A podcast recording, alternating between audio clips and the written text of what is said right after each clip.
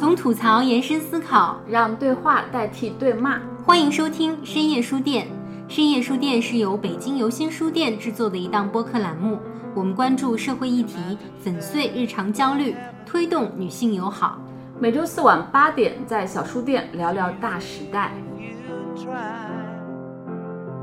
欢迎收听最新一期的深夜书店，我是刚刚做完核酸检测的佳琪。Hello，大家好，我是感冒了的一萌，我已经做过核酸检测了。嗯，放心是阴性，所以大家听到我的声音不要觉得奇怪啊，我没有做什么声带手术之类。这一期节目呢，是我们和一百个女孩对话的特别版，也就是和上海的女孩们对话。因为大家也知道，最近上海的疫情也非常的严峻，虽然似乎已经进入到一个后疫情阶段，但未来会怎样发展，我们现在也没有定数。这段时间，我觉得我们每一个人都不太好过，无论是在疫情中心还是其他省市的人。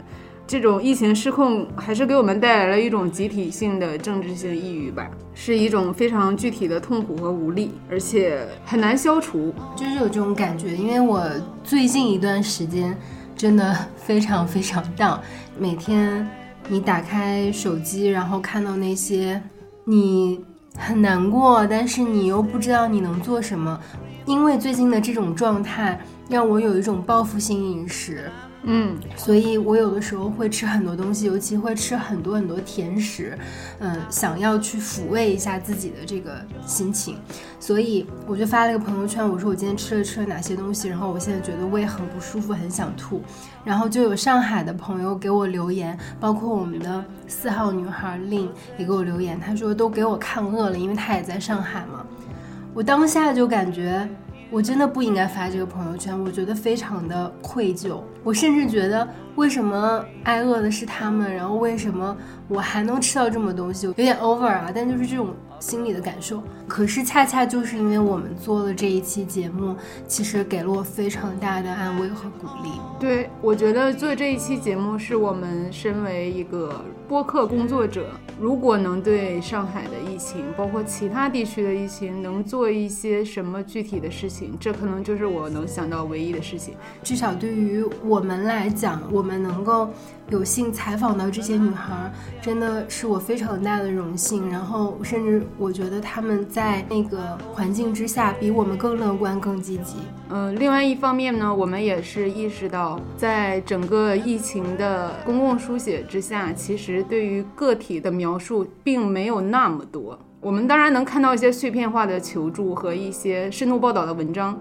但我觉得这个样本起码在我的期待里还是不足够的。但我想这是我们女孩系列的一个优势，就是我们是重视个体经验的，每一个私人记忆都是不可复制的，不应该淹没于宏大叙事之下吧。呃，另一方面，我们也想传达一种态度，就是生活是重要的。虽然我们现在会面临着一个生活是被挤压成生存的一个状态，好像你再去期待生活有一点儿没有资格或者没有必要的感觉。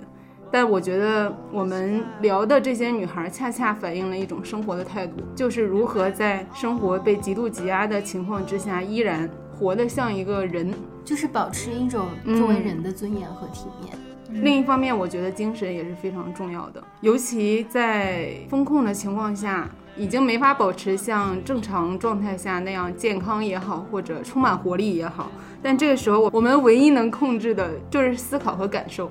就无论你的身体被如何封闭，但你的精神还是可以在空中漂浮。最后一点就是我们最想强调的，也是最想传达的。我觉得这是分享是重要的。当我们建立连接之后。回应和共鸣是抵抗异化的唯一手段。哇哦，写的太棒了！写了多久？三年。我们这次和四位居住在上海的女孩进行了连线，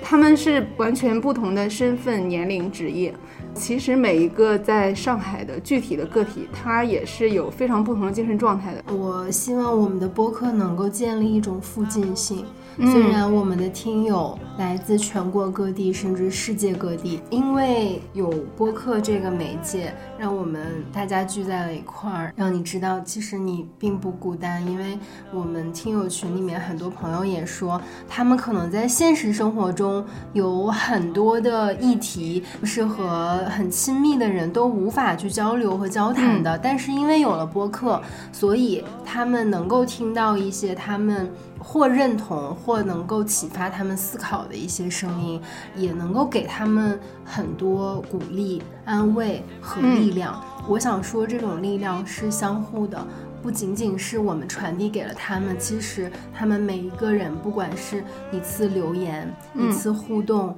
还是哪怕就是一个点赞，其实也给了我们很大很大的鼓励。呃，因为这期是远程录制，然后每一个嘉宾他所在的环境也是非常不同的，所以音质上可能略有影响。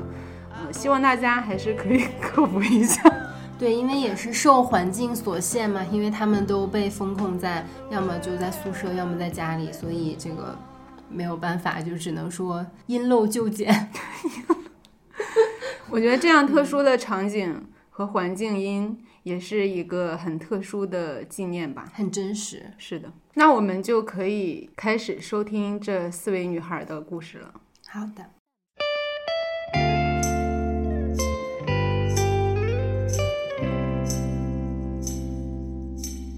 我们连线的第一位女性君君，她是一位。新手妈妈，同时她也是一位设计师。我们交谈的过程当中，就是全程我们都觉得非常愉悦，是的。然后觉得君君不管她的声音、她的表达，然后她的情绪，哇，简直都是如沐春风的感觉。是的，我觉得如果用一句话来概括她，就是她是属于在这个比较艰难的环境下，敏感的体会世界的残忍和愉悦的一个人。嗯，我是一名设计师，之前一直在法国留学和工作十年，呃，所以是一八年的时候回国的。今年一直工作都还挺顺利的，跟爱人一起，呃，一直磨合的很好呀。然后决定组织自己的小家庭，一直在上海。然后今年呃三月初的时候生了小宝宝。生完小宝宝回家之后没多久就遇到封城，我们楼道也被封了，然后就一直到现在这样。嗯，那你给自己疫情期间的状态打多少分呢？百分制的话，百分制我打六十分，及格吧，因为我还是有保持说我自己呃心态比较稳定，呃和家人相处互相帮助也还都好。呃，但是我觉得比起我的朋友们来说，呃，我觉得挺不足够的，所以就给一个及格分。那你现在又有了一个新的身份嘛，就是一个妈妈。那现在每天的日程安排会是怎样的？嗯，基本上是 被小孩子控制着一切。对，但即使没有疫情，肯定也是一样的，因为肯定要围绕着小朋友的呃饮食需求来。他只要哇哇哭了，我们就马上要扑上去看他是饿了、冷了，是要换尿片了还是怎么样？嗯，那所以一天就基本上阶段性的要给他喂奶、换尿片，然后其他的时候等他睡了的时候，我们就可以有点自己的时间，可以看看书呀，呃，工作一下，这样就有可能早上一醒来发现群里面就小区的那个群里面，早上六点已经开始，物业已经在喊说今天要下楼。早醒来的人就开始互相传话，或者是互相叫叫门啊，这样基本上没有提前通知的。其实组织还是比较乱的，嗯。然后我们楼比较特殊的是，一直断断续续有阳性出现，呃，那么我们就永远不知道我们是不是会做核酸还是做抗原，呃，因为这个就是完全听街道看。如果有阳性啊，怎么处理呀？处理之后是不是要消毒呀？消毒完之后我们能不能出门呀？而且每一次都不一样。呃，那么今天其实我们就刚好在，呃，我们通话之前，物业就过来叫我们要去核酸了。但是我们今天是我们第一次这栋楼集体罢酸，进行了大规模罢工事件，因为大家觉得太可笑了。就是我们其实一直都很听话，每一次都很服从命令。但是做到今天已经一个月了，并没有任何的进展，阳性也一直出现，呃，然后这一次楼道也没有消毒，阳性也没有离开，然后我们又需要下楼核酸。一部分人应该是觉得有风险，既然我们都没有出门，那风险从哪里来？说不定就是核酸造成的，就是聚集风险。然后另一部分人就是可能像我一样，我不是很担心这个风险，我只是觉得确实有一点太可笑了。就这一切是为了什么？呃，所以如果大家都服从的话，那我可能会觉得说，这可能是集体的心理一个工作。呃，那么可能为了大家的安全也好呀，解封的这个希望也好，那我们也下楼。那既然大家都不下去，我们也没有什么好下楼的。所以现在就开始我们第一次大规模罢工事件了，参与一下还蛮有激情的。那是哪一刻哪件事情让你开始十分焦虑和恐惧的呢？我最开始焦虑的时候，就是发现不能买菜的时候，这是最开始的一刻，因为我们其实一直都非常相信上海。这个城市的运作嘛，毕竟是一个国际化大都市，这也是我们比如说留学生回国之后呀，找工作呀，就是选择上海的很大的原因。像我父母一直会跟我说，他们一直比较警醒，就是哎呀，你你要开始囤东西了，你快点把米，至少把米给买上呀什么的。他们一直住在外省，我都觉得很可笑。我就觉得这个时代已经不会发生你们那个时代的事情了，那个饥荒呀，或者是对那些问题，我觉得不可能。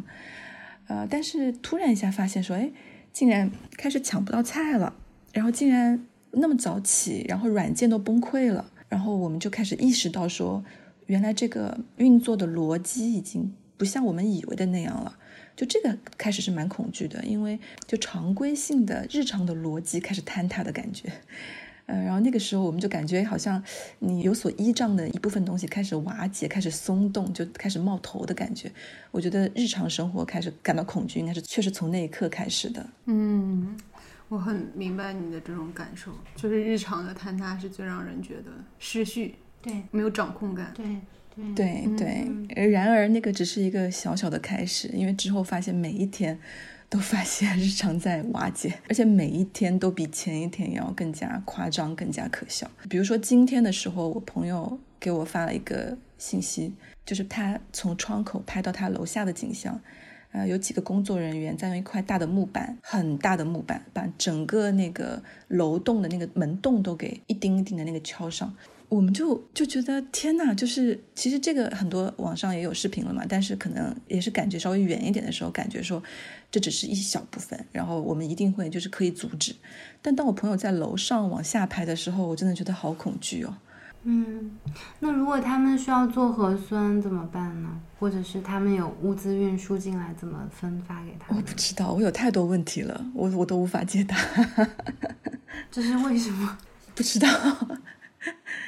我们每一天都问很多个为什么，然后我觉得这些声音就飘散在风中了，都没有人解答。大家可能期待着有一天就突然。回归以前，然后慢慢的把这些答案都找回来吧。但是目前就感觉生活在一个很巨大的混乱当中。嗯，我想问一下，君君的小朋友现在是几个月呀？呃，他现在四十五天，对，然后其实四十二天不是有一个那个检查的嘛，还有那个疫苗。乙肝第二针是需要打的，呃，但其实从他满月开始，我就开始打社区的电话也好，社区医院的电话也好，然后医院的电话也好，就都瘫痪了，我就完全没有出口。呃，我打社区医院的电话，然后社区医院就说现在不是封着嘛，嗯，你就等解封吧。然后等解封就是一个很遥遥无期的回答。最近好像医疗设施开始部分进行运作，呃，那么我就打了我生产的医院的电话。然后他的口径是说，我们这栋楼如果七天没有阳性，那我就可以去医院看看。然后一个是我们这栋楼就是一直有阳性，奥密克戎你真的很难防，所以我就等着奇迹出现的一天，可能可以去医院。我们有一个妈妈群，是医院当时有个妈妈群，是给我们差不多同期生孩子妈妈们的一个交流地。比如说突然可能产妇有一些小的问题，或者是宝宝有小的问题，可以在里面问我们的这个导乐的老师。所有人都没有打疫苗，然后也没有做检查，所以反而我们只能互相安慰，就是说没关系的啦，一针没有打没事呀。我妈妈也是，我以为我我爸爸妈妈会非常心疼孙子，结果他们跟我说：“你想想，你小时候我们哪儿去打疫苗，什么都没有打过。”他们就说：“算了吧。”然后我自己的产后恢复是不特别好，因为我是有生产撕裂，然后这个伤口一直没有恢复。我之前就一直不停的也是积极的询问社区应该怎么样去就医。我一开始天真的以为只要跟社区反映我有困难，一定会得到解救，因为。去医院这种需求太基本了啊！那个时候还没有看到网上这么多 无法就医的人，然后结果得到的回复是我们这栋楼已经完全封了，无法出去，无法进来。呃，然后如果我要下去的话，那就要打幺二零进行闭环接送，出去的话是有可能再也回不来的。嗯，因为闭环接送去的定点医院是发热医院，就发现说整个就是个死循环。呃，我的很多朋友也在帮我，我当时就是觉得已经比较放弃了吧，因为我当时觉得我不是大病，我不会马上死掉，那我可以忍一忍。但是我很多朋友说，就是你不舒服，你是难受的话，那你也应该去发出这个声音，让大家听到，去推进这个系统应该正常运作。所以我很多朋友在帮我联系，我有在北京的朋友，他们特别心疼，就是我们在上海的人，因为他们可能同理心太强了。北京的朋友甚至觉得自己吃不好饭、睡不好觉了。嗯，我就是这样的，就觉得凭什么？所以他有联系到北京的医生，帮我在微信上问诊。但是医生就说，他说，嗯，他帮我大概讲了一下如何消毒、如何小心护理。但他也说，如果真的要看是怎么回事的话，那一定要去门诊去。进行内诊的，我知道打幺幺零虽然是个途径，但是应该是没有可能的，因为他们会要排到四五百号，所以我就除了在网络上进行问诊之外，我就只是在默默的等候了。但是同时我也收到了蛮多呃我们小区内的妈妈们的支持的，因为我们有组织一个妈妈群，最开始是为了买尿片，呃买奶粉，嗯因为现在所有东西物资都要团购。而且要找联络人，就是工作量很大，所以呢，嗯，有妈妈就组织了团购群，说大家如果要尿片的话，可以一起团购，一起囤一囤。呃，然后因为我是宝宝才一个月，当时，然后所有的妈妈都会在群里面说，不要担心啊，如果你有什么问题，你在这里问我们，我们都会帮你解答，就特别温暖。我们楼还有一个孕妇，她当时是跟她丈夫一起被查出来阳性了。然后她丈夫就被拉去了方舱，然后她被拉去了医院，最近才回来的。我们就也聊了一下，其实也给我蛮大的鼓舞的，因为她特别有勇气。我觉得当过妈妈的人就有这个感觉，我自己孕期也是，就特别有能量。然后这个能量是感觉说我不是一个人了，就我一个人我可以摆烂一下。我觉得那我，呃，有个伤口没看，算了算了，反正我不会死。但如果我体内有另外一个生命的话，我会觉得我一定要为这个生命负责。那那个时候我就没办法说我躺平了，呃，我就一定要做些什么。所以那个孕妇呢，她当时就是一路就是奋战到底。比如说为了自己不去方舱、不转运、不转移，要待在医院，她一定是一路在抗争的。甚至她已经阴性之后，她回小区，小区不让她进。她当时被困在巴士上，进退不得的时候，也是她一个人，可能跟同车的孕妇妈妈一起吧，就是发声，在网上发帖、发微博，然后这个样子，最后造成了舆论效果，她才被接回我们这栋楼的。后来就是我有联系她，因为我也刚生产，我就觉得如果我有什么剩余的孕妇可以用的东西，可以给她。然后她如果有一些关于孕妇的一些疑问，我可以疑虑，我可以帮忙解答。呃，所以我就有跟他私下聊聊天，他就跟我说，他现在又在进行可能第三轮甚至是第四轮的奋战，就是为了产检，有一点沉重，但我们都彼此鼓励。嗯，像我就一直跟那个孕妈妈，我就说你的宝宝一定会很坚强、很乐观。我其实现在比较平静，应该也是因为我们已经关了一个多月，甚至是对于我来说，可能已经四五十天了。因为我从生产就已经没有出过门了，其实还是有很崩溃的时候的。我是记得最开始一个星期的时候，我在家就总是哭，我已经有点不记得那个时候的情绪了。但是我只记得我跟我先生在一起的时候，我就可能说两句开始掉眼泪了，就止不住。而那个时候，我记得宝宝才。刚刚出生就是小宝宝刚出生，特别特别小，特别无助，特别软。然后我们是新手妈妈，我们也不知道他到底是怎么了，因为小宝宝会发出很多奇怪的声音或者奇怪的动作，比如说会突然开始喉咙开始咕噜咕噜，像有一口痰没有吐出来，可能会一直四肢不停的抽筋，因为他们其实神经没有发育完全，就会很不协调。但对于我们来说，我们没有办法去判断他到底是正常的还是生病。加上我们家月嫂刚好那个时候。他喉炎发作，开始不停的咳嗽，然后那个时候我们特别特别焦虑，我就不知道到底怎么办才好，嗯，所以有大概一个星期的时间，就真的是一直掉眼泪，没有解决的途径，也没有宣泄的出口，没有人可以问到底该怎么处理，也没有答案。但是现在已经麻木了。那阵子其实挺多朋友担心我们的，就在外地的朋友会每天问我们今天好吗？我不知道回答好不好，我就回答两个字，我说活着。然后他们也回我一个活着就好。然后就每一天都是这样。到今天四十多天的时候，我就不是在那个状态中了，我就不是在继续焦虑或者继续哭了。一方面可能有点自我保护的机制开始有一点麻木了，然后另一方面可能建立了一种新的 routine 呢，就新的日常程序。可能以前是吃早饭、工作、上班、下班、回家休息，现在就是重复性的在家。然后询问要不要做核酸，看看这栋楼有没有阳性。我们现在都已经不再看就是什么时候会出楼了，因为我们已经不相信这个事情了。就什么时候可以解封，这个对我们来说是一个伪概念，就我们已经默认是不可能解封的，除非政策发生转变。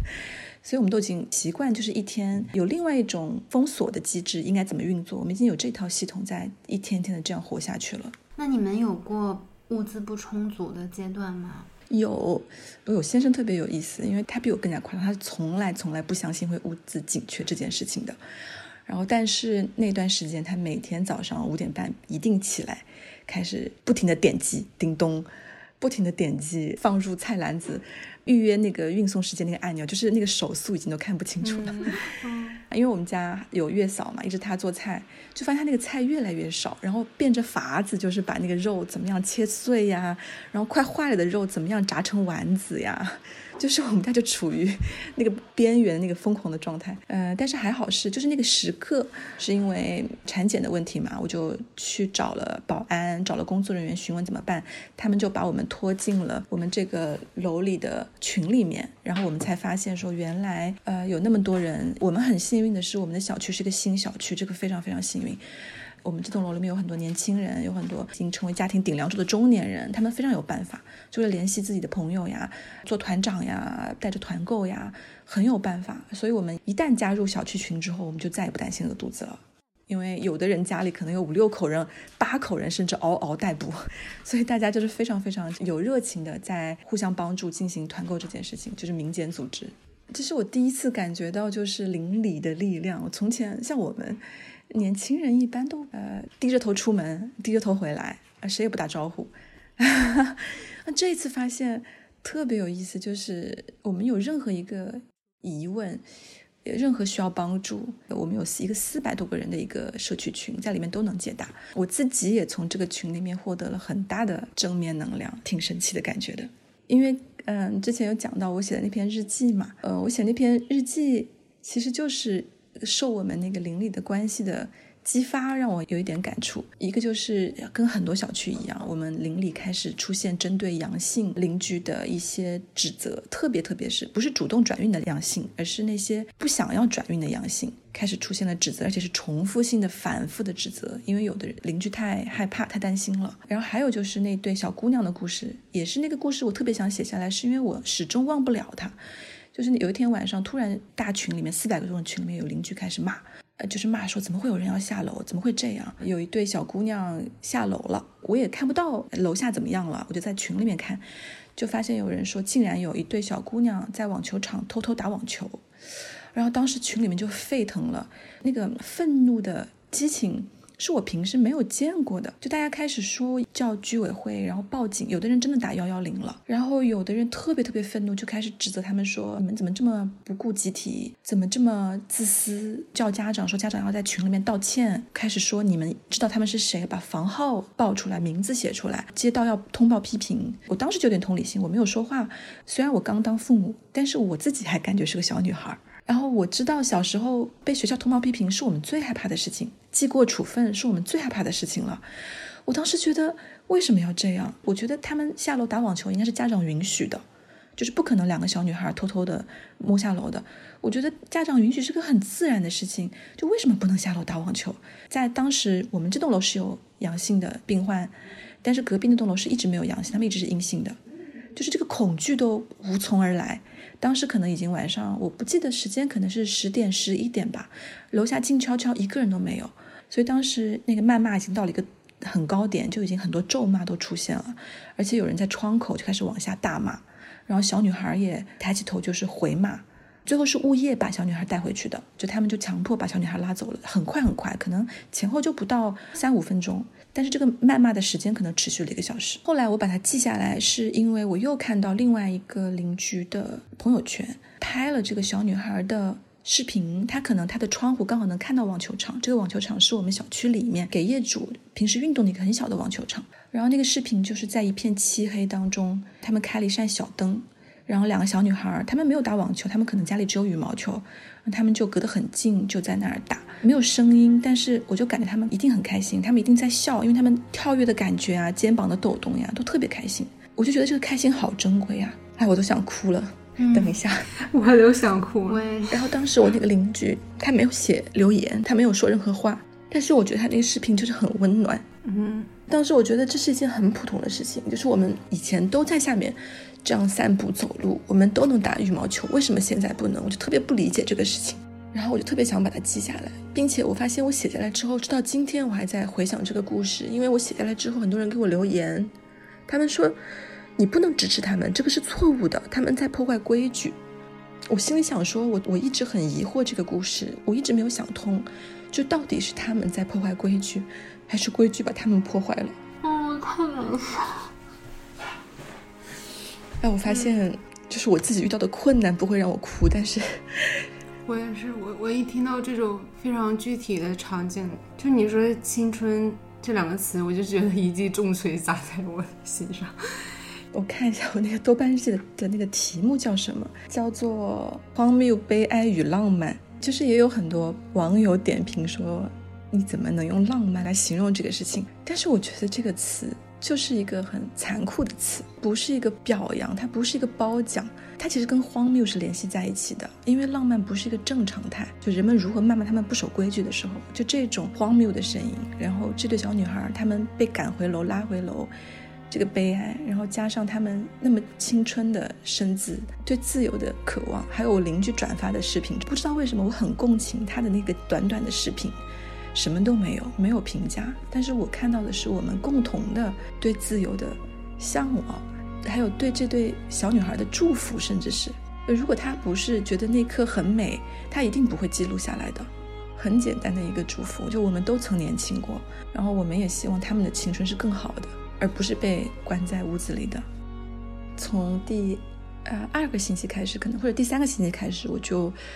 不再上网主动的去关注了，我可能有朋友会分享一些，我们会聊一下，呃，但除此之外，我就不再主动关注这些信息了。最大的原因是我什么都做不了。如果我能做什么，我觉得我一定会主动去看的。呃，这也是为什么我给自己就是疫情当中打分，我只打六十分的原因，因为我有朋友是真的在做志愿者，我觉得他们很了不起，不仅是自己很坚定，同时能够。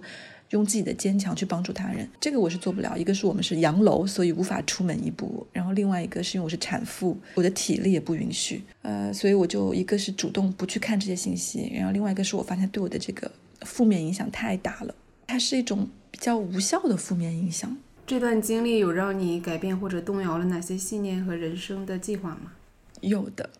比较中庸的回答是，它其实兼顾了我对自由的向往。我觉得人的需求是有呃优先级的，家庭、自由、事业、爱情，可能在不同的阶段、不同的时段，会把这几个元素的先后秩序会换一换。我会发现说，这一切的基础好像是自由，也可能是因为我们现在太不自由了，它已经到了一个极限了。在这个情况下，我们几乎都要失去一切了，就失去日常生活，失去医疗，失去我们正常的精神或是身体的保障。然后这种情况下，我会发现说，原来我我还是会把自由放在最前面，可能在爱情、在事业之前。那我就问最后一个问题吧，想问君君有没有一些好的做法和建议分享给大家呢？因为当时我写的那篇日记，就是你们找到我的原因嘛。然后其实。有一点负面，当时是因为我自己比较忧伤的感触而写的，呃，所以日记本身可能是稍微有一点评判，嗯，然后当时就被我们的邻居发到了我们的社区群里面，就引起了一部分人的指责。但是很令我感动的是，有另外一部分人，他们出来说这是他的言论自由，这个社会是多元的，我们接受就好了，我们不应该去指责。啊，当时我觉得特别感动，然后当时我也有反思。也不是我不应该写这个日记，而是说我不希望它造成我邻居更大的心理压力和更多的痛苦了。那当时我就想说，那我我想要弥补这个事情，对于我来说，弥补那就是帮助我的邻居，因为我这也是我现在被困在这栋楼唯一能做的事情。我之前其实就已经有在关注我的邻居有什么需要了，但是可能那个时候就有点更加想要去做什么吧，我就会去问我们的那个物业，比如说楼里有没有老人，他不会用手机的老人，特别是。我可以帮忙做一些的。然后，如果别人有需要，比如说有邻居，他会说他们家没有打印机，然后他需要工作，嗯，那我就会打印出来文件之后，然后请保安叔叔给他送上去。比如说有邻居有阿姨，她不会用手机买酸奶，然后我就会一起下单，然后也给他送过去。就这个确实是我唯一现在能做的小事。我做了之后会发现说，这种时候付出真的是施比受有福。当我在可能帮助别人的时候，会发现说。原来我是一个还有用的人，就我还能做很多事情可以帮别人，然后这个时候就会真的感觉还蛮坚强的，就剥离了自怨自艾的那个困境，不是一直在关注自身说我怎么这么可怜，也不是上网看说怎么别人那么可怜，嗯，而是发现说原来我能够做小小的一点点事情，然后让别人更加好一点点。因为真的这种情况下，大家都好感恩，我也很感恩，因为有很多人也帮我。产妇会需要很多卫生巾，然后也是我邻居发现我没有，然后给给我送过来的。然后他送过来的东西里面还会加上一些小饼干。呃，卫生纸，他会想说什么会让你更好一点？好有爱。对，什么能让你更帮助你一点，就添进去。之前刚封的时候，我觉得很可笑，就什么都买不到的时候，我有一个特别一个小东西，我实在是太需要了，就是易乳垫。我不知道你们听没听过这个东西？我知道，嗯，知道。因为那个易乳垫，我以前从来没听过这个东西，我不知道人体这么神奇，因为我会分泌乳汁，不自然的。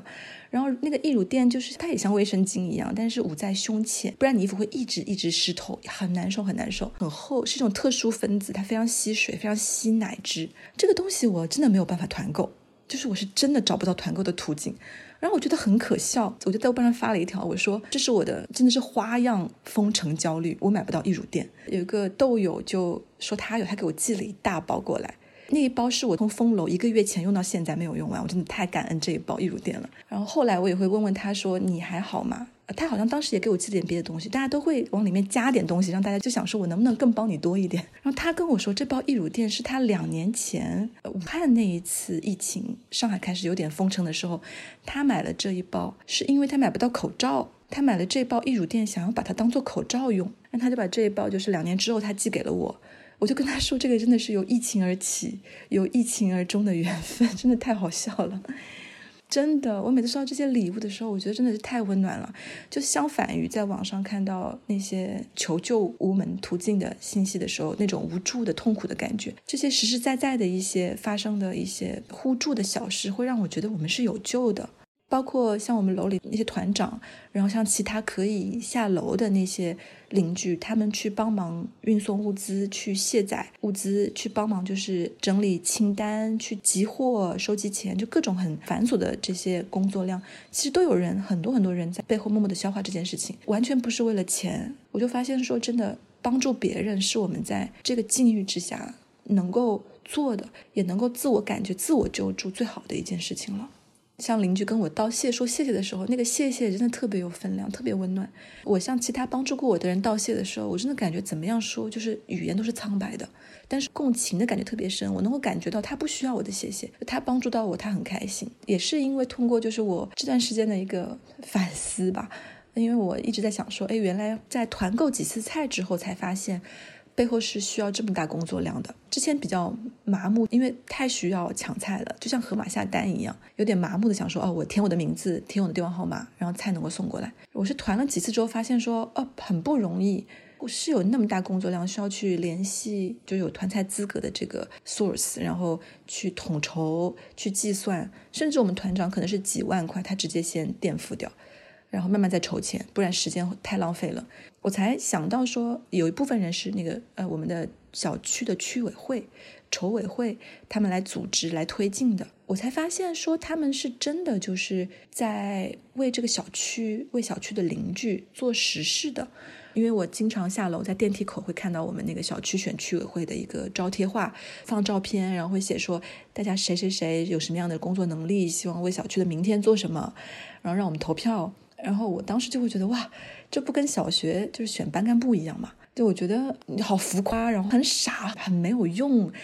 然后我都瞄一眼我就走掉了。然后我这次就真的是发现太有用了，没有他们我们可怎么办？没有人组织这一切怎么办？我就真的头一次，我有下载他们那个竞选人的名单、竞选人的工作的工作内容、自我描述，然后对小区建设的一些希望，他们会做什么？他们做过什么？我去认真的阅读了一下，去分析了一下，我就发现对比我自己，我一直是租客，我一直是很漂泊的。还算是年轻人，漂泊的年轻人。我从来没有觉得在一个地方是我的家，我没有觉得说这个小区、这个街道，呃，是我的归属地。所以我从来没有主动的。我可能我自认算是一个比较善良的人，但是我可能帮助的人仅限于说我可能擦肩而过的人，我看见的人，我的朋友、我家人、爱人。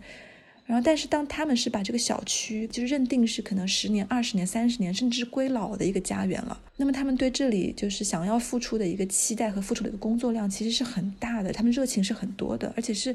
很有意义的。就是我真的是突然意识到这个事情，我蛮惊讶的。我很惊讶，说原来我以前看不到这个区委会的意义，不是因为我很自由，我是一个新兴人，我是一个年轻人。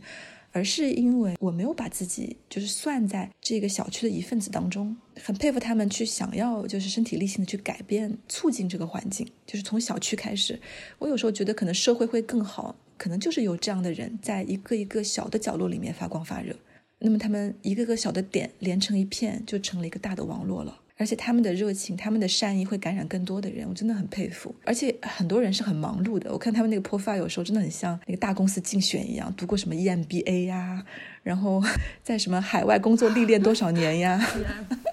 管理过三百个人，也还蛮卷的，对，很卷，很有意思。所以他们其实完全不需要，他们不需要这个名声，也不需要这个好处，他们真的就是想说这是我的家园，我觉得我会做的比别人更好。对，然后我也有期待一下，可能未来某一天我会选择在那里落脚，可能我也会肩负更多的责任。嗯，好棒！我觉得我有思考，可能是因为被关了这么久，除了思考不能做什么事情，特别是给小朋友喂奶的时候，就他在一直不停的吸吸吸吸喝奶，那我就只能思考了，什么也不能做。很像一个冥想的状态。对，啊，我今天才听竹子他们更新喷嚏那一集，然后他就讲说，他每天最痛苦的时候就是小朋友吸奶的时候。嗯嗯，就是那个力道。对，因为他说，你别看小婴儿他很小，但他吸力很强，甚至他不睁眼睛，他都知道乳头在哪里，他就会一一下子嘬上去。我可以分享一个吸奶的感受。第一个月的时候痛到天灵盖都打开，太痛了，妈呀！但是身体一旦习惯以后，我现在非常享受喂奶的过程，所以我男朋友就非常非常希望我可以把奶吸出来让他喂，因为他想要喂奶，但是我都不肯，我都想要自己亲喂，因为那个过程非常奇妙。我每次在喂奶的时候，我感觉我就像我们路边看到那种野猫，它在喂奶的那种感觉，就太自然了。我那个时候感觉我不再是个人了，我是个哺乳动物。就那个回归自然的感觉太妙了，嗯，而且跟自己孩子紧密相连的感觉也很难得。我其实很多朋友，他们到最后他是是妈妈不愿意断奶，因为那个感觉确实确实很幸福。我还想问君君一个问题，就是被封在家的这一段时间，有小朋友的陪伴，会不会对你来讲也是一种治愈？是的，是的，这个我没办法比较，是不是更治愈，或者是是不是有帮助？因为我确实就只能跟他在一起，特别是他在这一个月期间，他学刚刚学会了笑。呃，因为小婴儿就开始是不会笑的，然后慢慢的他开始掌控自己的肌肉，会出现物理性的笑容，生物性的笑容是假的笑容。但他最近的时候开始有社交性笑容了，就是我们对他笑，他觉得开心会回馈我们笑了，我们就觉得天呐，就好开心呀！就不管外面世界怎么样啊，他还在慢慢的学习啊，他在这个小天地里面，他慢慢的在成长。就是我们把目光聚焦在他身上的时候，那个时间是非常纯粹、非常干净、非常自然的。呃，不管外面发生什么事情，我们看着他的时候就感觉哇，是我们的宝宝，就那个幸福感觉是始终那个是没有办法改变的，不会因为外界而移动的。嗯，真的有一个生命，它有一个自己的成长的规律，无论世界是怎么变化，它还是在这个规律里自然的生长。就是这种力量本身也让人觉得很有支持的感觉。对，一个新的生命这样一点一点的变化。时间点点的流逝，我们这样去感受一个生命的存在和成长，这个感觉真的很神奇，很美妙。嗯嗯，也希望你能够继续加油，然后希望能够快点解封，嗯啊，然后赶紧去医院看一下。是的，是的。谢谢君君。好好，谢谢。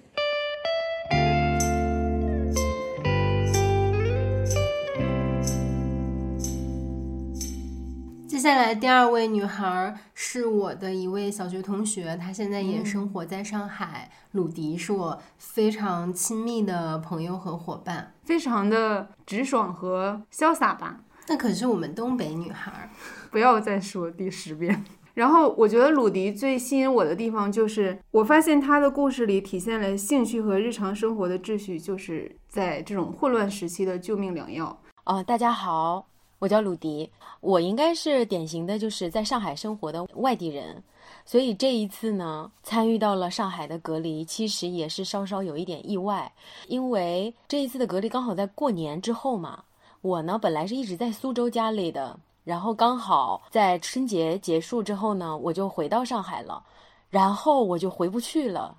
因为苏州一开始呢是爆发了疫情，苏州好了之后。上海又爆发了疫情，所以我呢非常被动的被困在了 上海。我本身呢是做人力资源方面工作的，从去年的十月份开始，我就一直在准备考研，所以其实我的主要精力最近都在考研上面了。那你给自己疫情期间的状态打多少分呢？百分制的话，之前呢我有思考过这个问题，就是打分的话，我会打六十五分左右。及格感觉是及格了，但是状态其实不太好，因为疫情隔离的这种状态其实很难控制自己的时间，经常会熬夜，睡得比较晚，起得比较晚。其实这个时差非常的不好，嗯，所以不是一个特别好的状态，也不是特别有规律的作息。在隔离期间，大致呢，我一般会在早上九点到十点期间左右起床，然后起床直接可能就开始工作了。工作呢，一般工作到十二点左右，十二点到下午一点呢，我是要先就是再回去睡个午觉。睡醒了以后，我可能会先跑个步，大概可能在两三点钟跑步。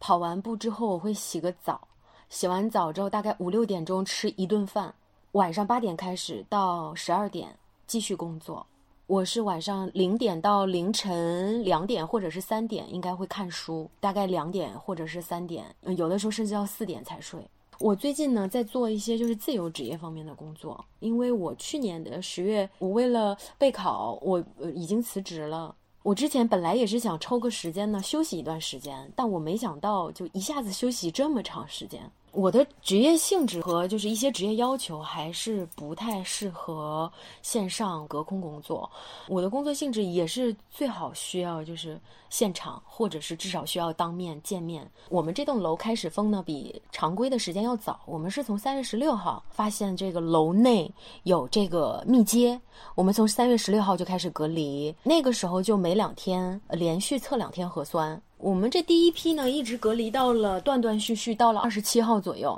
本来呢，二十八号我们是可以就出门了嘛，我们都以为解封了，结果就收到了四月一号开始全市重新封控的这个通知了嘛。中间二十八、二十九、三十、三十一这四天出去买了点吃的，四月一号就又正式开始封控了，一直到现在。应该已经快超过一个月的时间了。然后我呢，因为一直在四月十号之前，我的状态都非常的紧张，一直处于备考的状态，就是至少我的重心百分之七十左右是放在考试上面。所以我当时对周围的环境还有每天的一些信息啊状况，我不是太关心，我一点儿也不焦虑。我每天的注意力全都放在准备我的考试上。后来大概四月九号、四月十号左右，就是我们。前期的考试结束了之后，我们出结果了，啊，放心了，我就进入比较放松的休息的状态了。之后到四月十五号左右，我第一次开始有一点焦虑，就是又听到嗯隔壁楼新增了，我们楼新增了，然后又有新增了，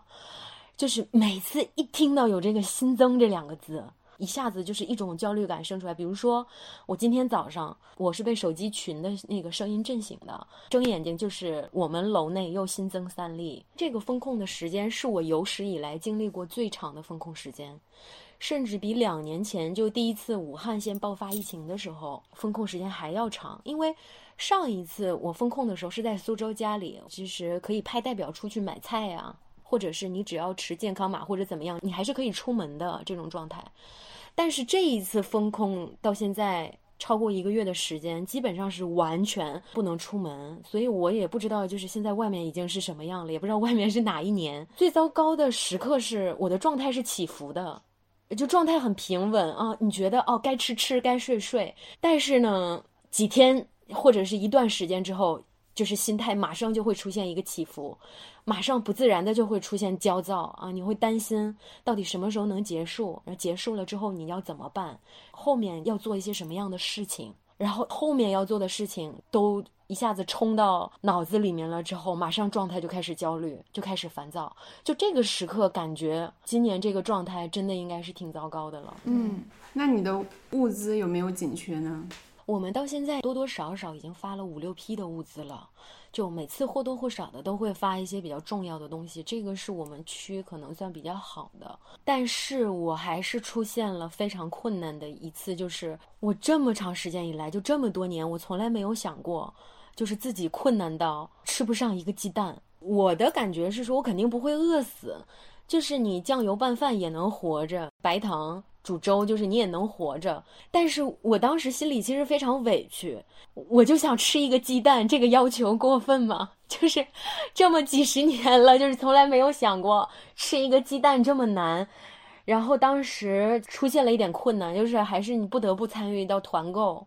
就是你要守着团购，然后抢菜我基本上是放弃的状态，就根本不可能抢得到。嗯，我们周边是所有的就是各种的 A P P 全部都关门了。我觉得肉这件事情，我从来都没有奢望过，就是因为我自己首先也不做饭，就我从来我很少做饭，我不是那种喜欢做饭的人，我不太喜欢把时间浪费在做饭上面，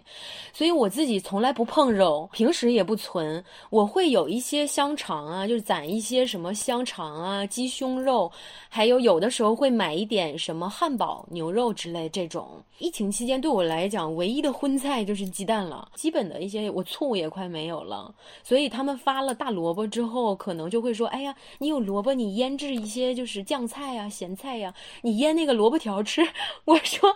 糖和酱油还有盐，我还有一点以外，我全部都没有调料了。”然后我前两天实在没办法了，我在家就是翻箱倒柜找出了两袋过期了一个多月的木薯淀粉，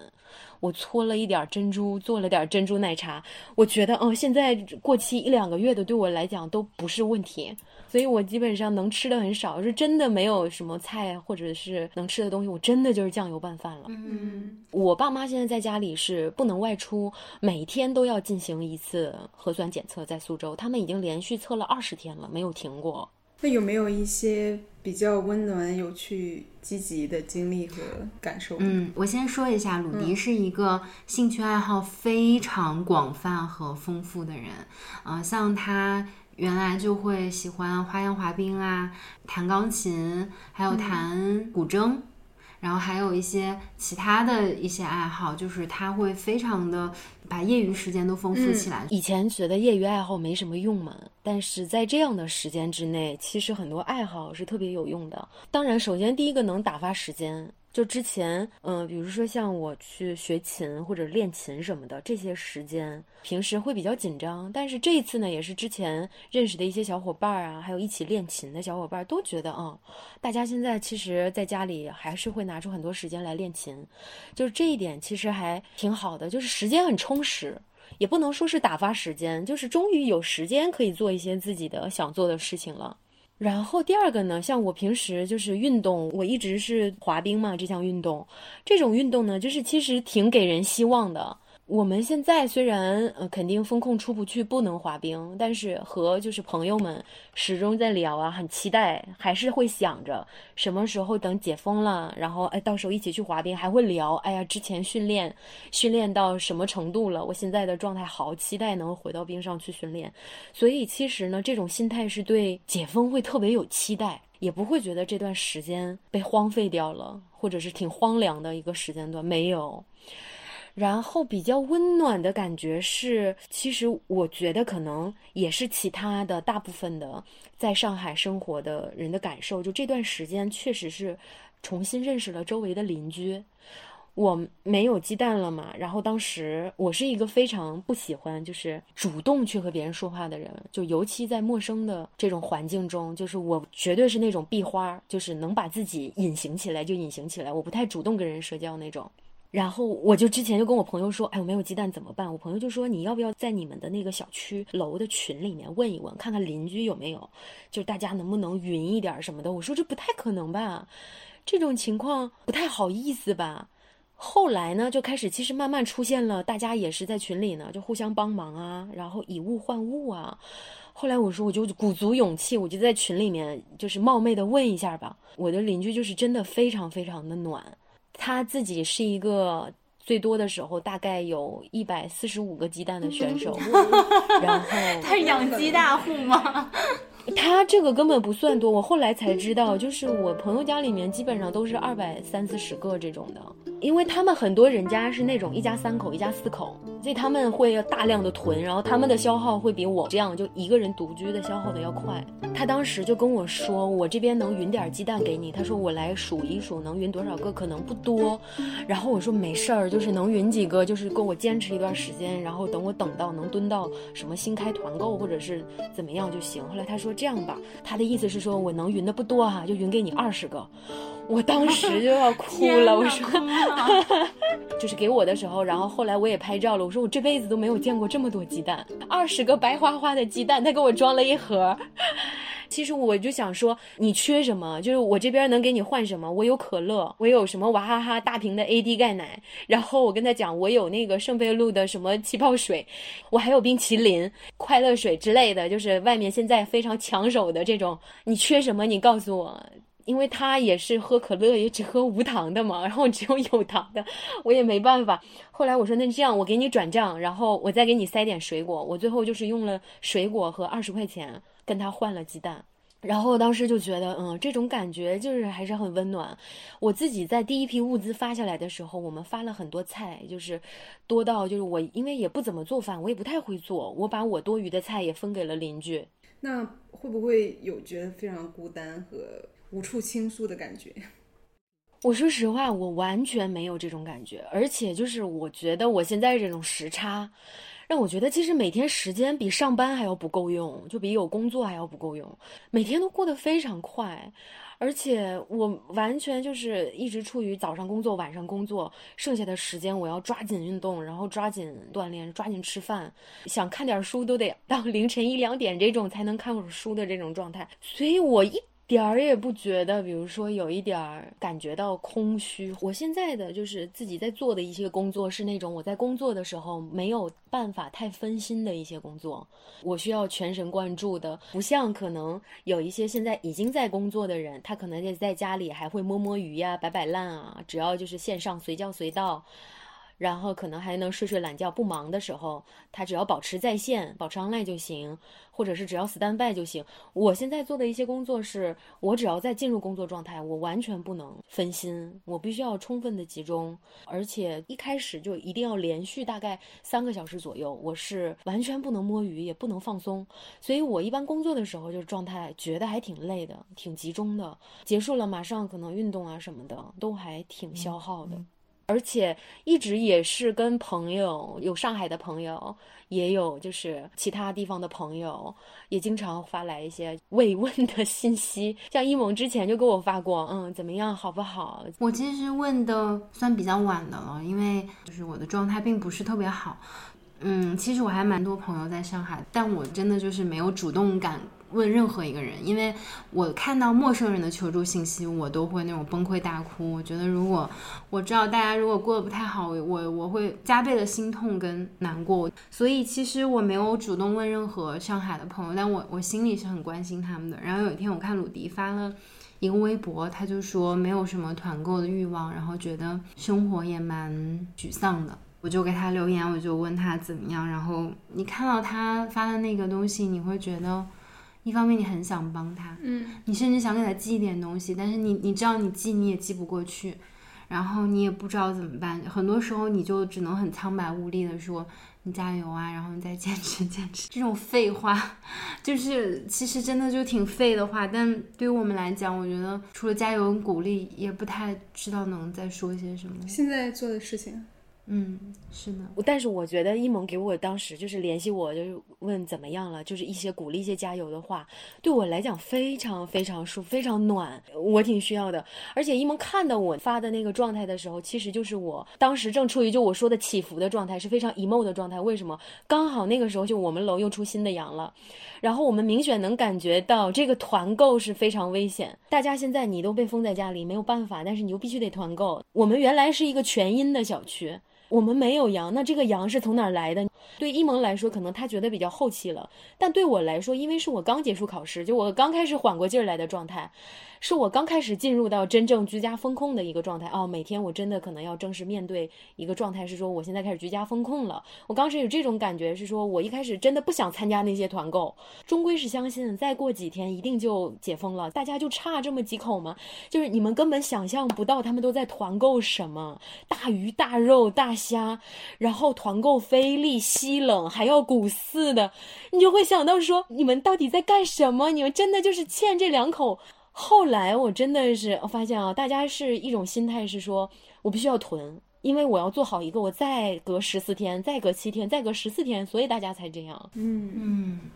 那这段经历有让你改变和动摇了哪些信念和人生计划吗？我觉得还是有一些的。就首先第一个呢。也是希望之前嘛，就我之前也想说的，就是刚开始风控的时候看到了好多段子，那个时候大家还是开玩笑，就说那些什么断舍离的书啊，还有什么提倡极简生活的那些书啊，这些观念可能会在这次疫情之后全部都被抛弃，大家还是觉得也许囤点东西是好的，就是家里多囤一些吃的呀、用的呀，是件好事儿。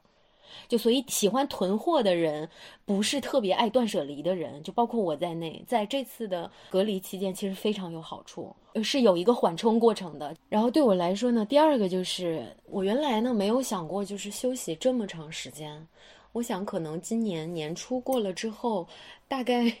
过了第一季度、第二季度，可能就要开始工作了。就我之前的打算是，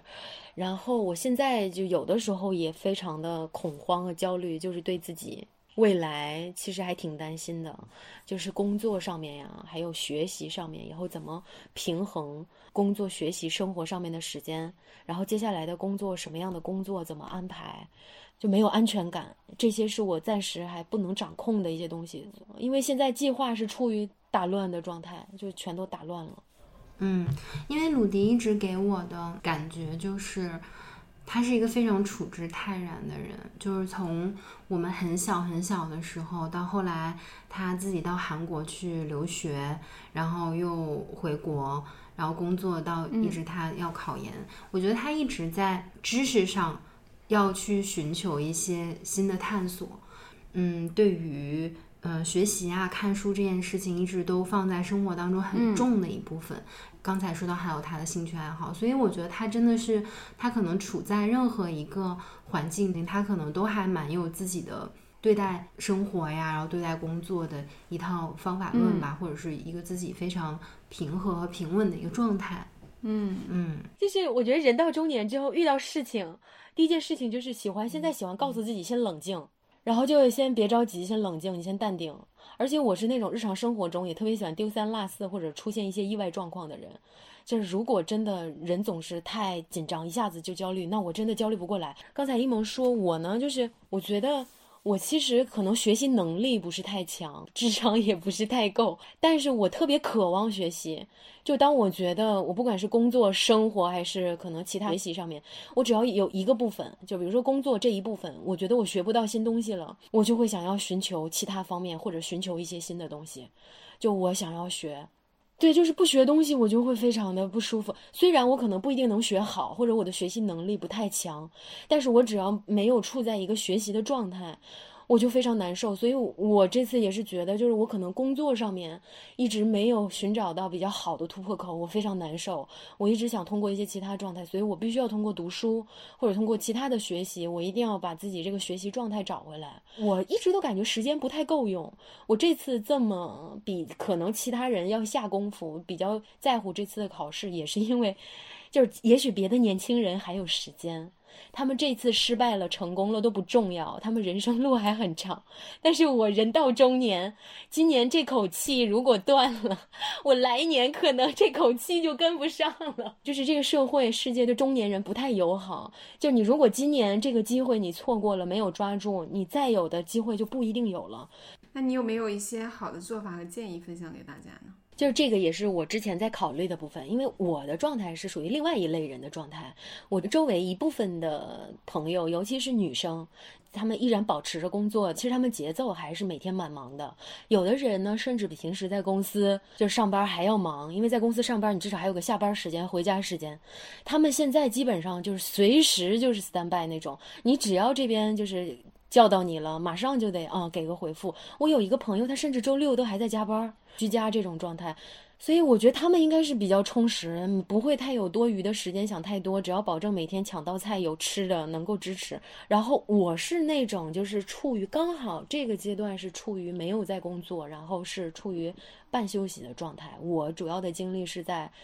就是属于特殊的在准备考试和一些其他工作上面，所以我也建议就是处于这样状态的人。或者是感觉时间不太饱和的人，一定要给自己每天设立一个小目标。你不要想，就是嗯，我接下来这一个月，我以后想什么？就我现在也想通了，就是你想太久、太长远，想到两个礼拜、一个月之后没有用，你就今天醒了。头一天晚上或第二天早上想一想，哦，我今天要做什么？我要完成的是什么？每天几项内容做一件事情，check 掉就好了。我会就是就是你比如说读书，我会希望这段时间啊，我今天要读这个书，我要读几页呀？能读完哪一部分？我还会就是在网上看看。就听听音乐剧啊，看看演唱会啊。我自己也会坚持，就是上一些线上的课程。我每周日都还在跟我的韩国的朋友保持交流。我在学外语，每天自己就是忙一下自己的小目标，忙一下自己的事情，让自己的注意力集中在一些事情上就可以。就我有一个朋友，他是每天都在做饭，他每天会做一道新的料理，然后再发朋友圈。然后我们已经习惯性就是每天看看他今天在做什么，吃什么，再去打卡。就是我觉得这样也挺好的，就这就是他每天的目标，他每天的目的。我觉得其他的人也是，就可能需要给自己。做一些这样，这个我觉得可能是我想给朋友们的建议。然后对我来说呢，第二个就是，如果有些人之前生活是比较没有什么爱好的，或者没有什么一些业余在做的事情，那么这一次一定要有。这一次结束了之后，希望大家都能找到一些除了自己工作之外，自己从兴趣上还有精神上比较喜欢的东西。人一定还是要留足够的时间给自己。那谢谢鲁迪今天跟我们分享这么多，而且我觉得你说话还蛮潇洒的，就是那种能听出来是那种很飒爽的。那可是我们哈尔滨姑娘，哎呦我去，东方小巴黎了，对，我们都是发小，知道吗？法国的小孩。行，我的确觉得有一个兴趣和爱好非常非常重要，是真的可以救命的，尤其是在各种需求都被压缩，也没有极大自由的情况下。是的，就是包括我这段时间也是，但是还好，因为我有持续的健身和跳舞，啊，这两个事情在我生活当中已经占据了非常重要的位置，而且是。固定的每周大概会有多少次？然后，当然工作也会让我觉得非常开心。每天见到我的伙伴们，我也觉得非常非常温暖和给我能量。但是下班之后，你还是会有一段时光，你要怎么样去度过？然后你会跳跳舞、健健身、运动一下、流流汗，然后和大家在一起玩玩闹闹的，是吧？就今天你又跳错了，明天有什么？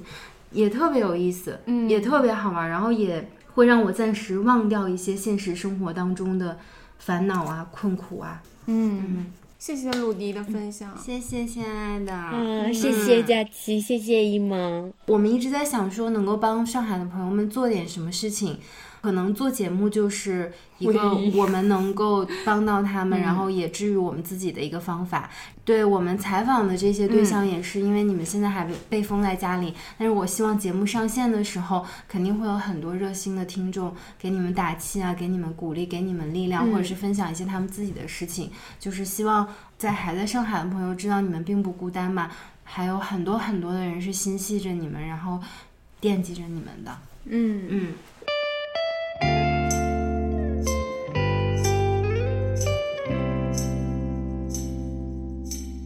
第三位我们连线的女孩其实是我们的老朋友，返场嘉宾是的，她是我们的六号女孩米娅，呃，她从事的是无障碍设计的职业。然后在这次疫情当中，我们也发现她积极的参与到如何帮助那些隔离在家的残障朋友。当我们想做这期节目的时候，立刻就想到了她，因为她是一个日常工作就接触弱势群体的人。所以我们很好奇，在这个时刻有大量的需要被帮助的弱势群体出现的时候，他作为从业者会是一个什么样的心态和状态？然后我们发现，他其实是比我们其他行业的人更游刃有余且心无波澜的一个状态。嗯嗯，我其实也更敏感一些。是的，我觉得这一点也非常的有意思。嗯，米娅真的是一个时刻打鸡血的一个女孩，但这个鸡血是很正向的、嗯很积极的这种鸡血的感觉，很有活力。Hello，大家好，我是米娅，现在在上海，然后我就是那个做无障碍设计的公司的创始人。然后我们现在因为疫情，就公司停工了嘛，就不能去线下去工地搬砖了，那么只能在线上搬砖。然后我们线上主要的任务都是帮助那些居家隔离状态下的一些残疾人，我们给他提供一些志愿者服务、线上的一些支援之类的。那你给你自己疫情期间的状态打多少分呢？百分制的情况下？嗯，打一百二十分吧，哇哇哦！多出来的二十分送给我自己打的鸡血。因为这次疫情，我看很多人情绪不是很好，然后各种各样的求助信息，关于疫情的负面信息，让大家很难过。但是我的话还好吧，上来是那种不太会受到影响，反而因为待在家里面太好了，我可以一直在床上 不用起来了。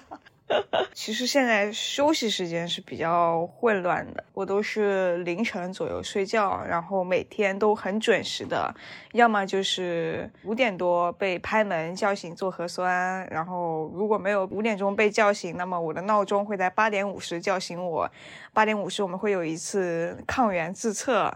然后再上传到我们的楼主的那个群当中，然后自测完之后就要开始一天的工作，看看志愿者那边有没有相应的求助信息，有没有对接的，然后自己也刷一刷，哎，一整天的朋友圈，然后看看最新的新闻，然后看一下现在的呃我们小区的一个物资情况、疫情情况。就到了十一点多，然后我又要去洗菜、做饭，在那边待一会儿，然后看一会儿书，或者说看一会儿视频，因为最近在看一些长期主义啊，就是上次米霞姐发的那个 最近还在看那个三大战役。就一点半左右，我们就要把垃圾给放在了门口，就有阿姨会来上门收，因为我们根本就不能出门，除了做核酸。然后到了两点钟，每日第二次的抗原就要开始了，两点半又要开始下午的工作，然后边摸鱼边工作，边焦虑边工作，然后一边焦虑一边跟自己说，算了，焦虑也没有用，干活才能缓解焦虑，然后就去努力找活干，就一直到晚上又要做饭，然后给猫铲屎，然后敷衍一下猫猫，然后猫猫敷衍一下我。好的，今天好像确实是有一种养猫的感受了。那么，呃，就到了八九点，然后说好健康啊，去洗个澡吧。就有的时候还会去看一下我们的呃刘教练的直播间，然后躺在床上，今天又是感觉自己运动的一天。然后就觉得嗯自己真的很正能量。是看一下还是会跟着一起做？我的心已经跟着他一起做了很久了。跟着唱了一下那个《本草纲目》。对，就差不多结束之后八九点，然后洗个澡，洗个澡之后，然后就哎又躺回了我的床上，然后就开始一天的娱乐时间，刷刷短视频，然后看一看 B 站，到处去群聊里面吹吹水、聊聊天，然后偶尔晚上也是会收到求助信息比较多的时候，也会去看一下，看一下，然后对应完之后没有什么事情了，然后就去再看看书。基本上最近每天都要去看一本巨无聊的书，就是看着看着啊好困，然后就可以睡着。然后就每天就如此循环，如此循环，就基本上每天都是这样子的。虽然大家都在开玩笑啊，就是说从疫情开始的那一天，我们都失去了自己的名字。从疫情开始的那一天，我不是米娅，我是三零二。哎，三零二出来做核酸啦！三零二垃圾记得收一下。三零二，你们家要团购吗？就是有人叫号，每天有固定的时间，做核酸的时候可以放风，不做核酸的时候呢，出门把垃圾放出去那一瞬间，也可以去看看外面的世界现在是怎么啦。哎，外面下雨了没呀？去瞄一眼，然后赶紧把门给关上，然后给自己消一遍毒。我一直不是会特别让自己感到焦虑的那种人，但是有让我觉得特别愤怒的地方。呃，因为我是从三月十二号断断续续的就说封了两天，哎，又解封了，哎，封了两天又解封了，然后后面不是鸳鸯锅，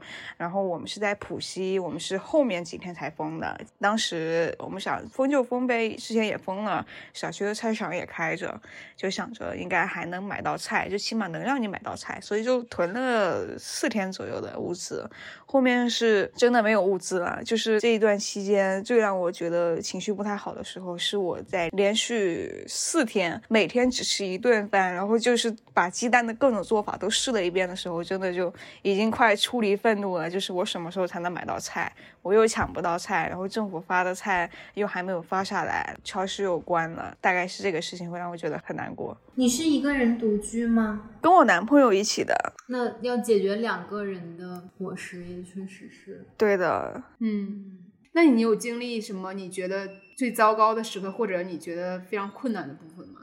呃，应该还是关于公司整体情况吧，因为我们都没有办法开工，对吧？又要有固定的支出，会让我觉得有一种哎喘不过气那种感觉。尤其是最近两天会特别的焦虑，有点难过。然后我就马上拿出手机，跟我周围一圈呃差不多是同行或者是相关行业的一群人，跟他们一起聊天，讲疫情结束之后我们可以一起做哪些事情。因为我解决焦虑的方法是让自己干活，你只有干活才能把事情。给解决掉。昨天半夜的时候也是，啊，好难过。就这个月如果还不能复工，我我该怎么办？如果下个月还是这样子，我我又该怎么办？我还有很多事情要去做。后面想想，不能让深夜的负面情绪打败到我，快去看一本无聊的书，马上让自己睡觉，然后就又去看书睡觉去了。大概就是这样子的一个循环吧。我不知道在公司的这个房租上面有没有一些减免呀，或者一些优惠政策。这个没有，因为我们二月底展厅拆掉了嘛，然后搬到了另外一个稍微小一点的，所以说负担确实是少了很多。但是对于公司的持续发展跟就现金流的规划来说的话，这个疫情确实是一个不可控的一个风险，因为你不知道它什么时候能结束。因为疫情之前，我们跟米娅交流过，就是米娅当时还有一些很有意思的项目，无论是在电影院里去推进这个无障碍设施，还是。一个无障碍的露营旅行，对吧？我记得。嗯嗯，对，都暂缓了，这个都必须等到疫情好了之后，我们才能够去做这两个事情。那你们在疫情期间也做了一件特别有意义的事情。本身自己做无障碍的话，就会认识到很多残障群体。对于我们残障朋友来说，他们去抢菜啊、团购什么的，对于他们来说是非常困难的。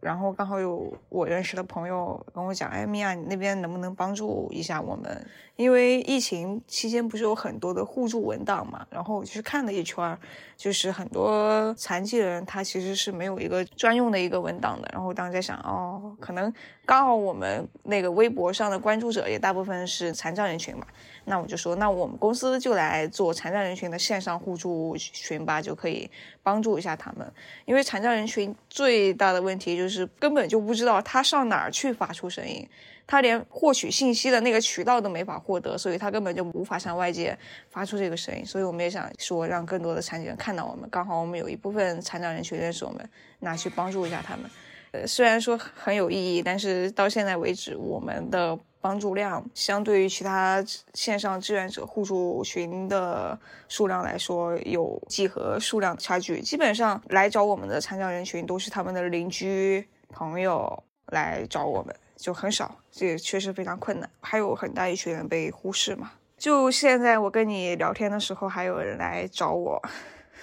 不过好在本身就是做这个残障群体的一些无障碍什么的，所以对我们之前跟公司我们所有的团队当中的成员，大家都必须要达成的一个共识是。不要太想着去拯救某个具体的人，而且没有谁可以拯救另外一个人，就是能帮助到他是最好的。如果不能帮助，这也不是我们个人的力量可以干预到的。我们能做的是有限的，只是让他们能够获得更多的帮助，并且让他们自己能够站出来，在光中被别人给看到，而不是一直处于一个被边缘化的一个状态。所以在这一次求助当中，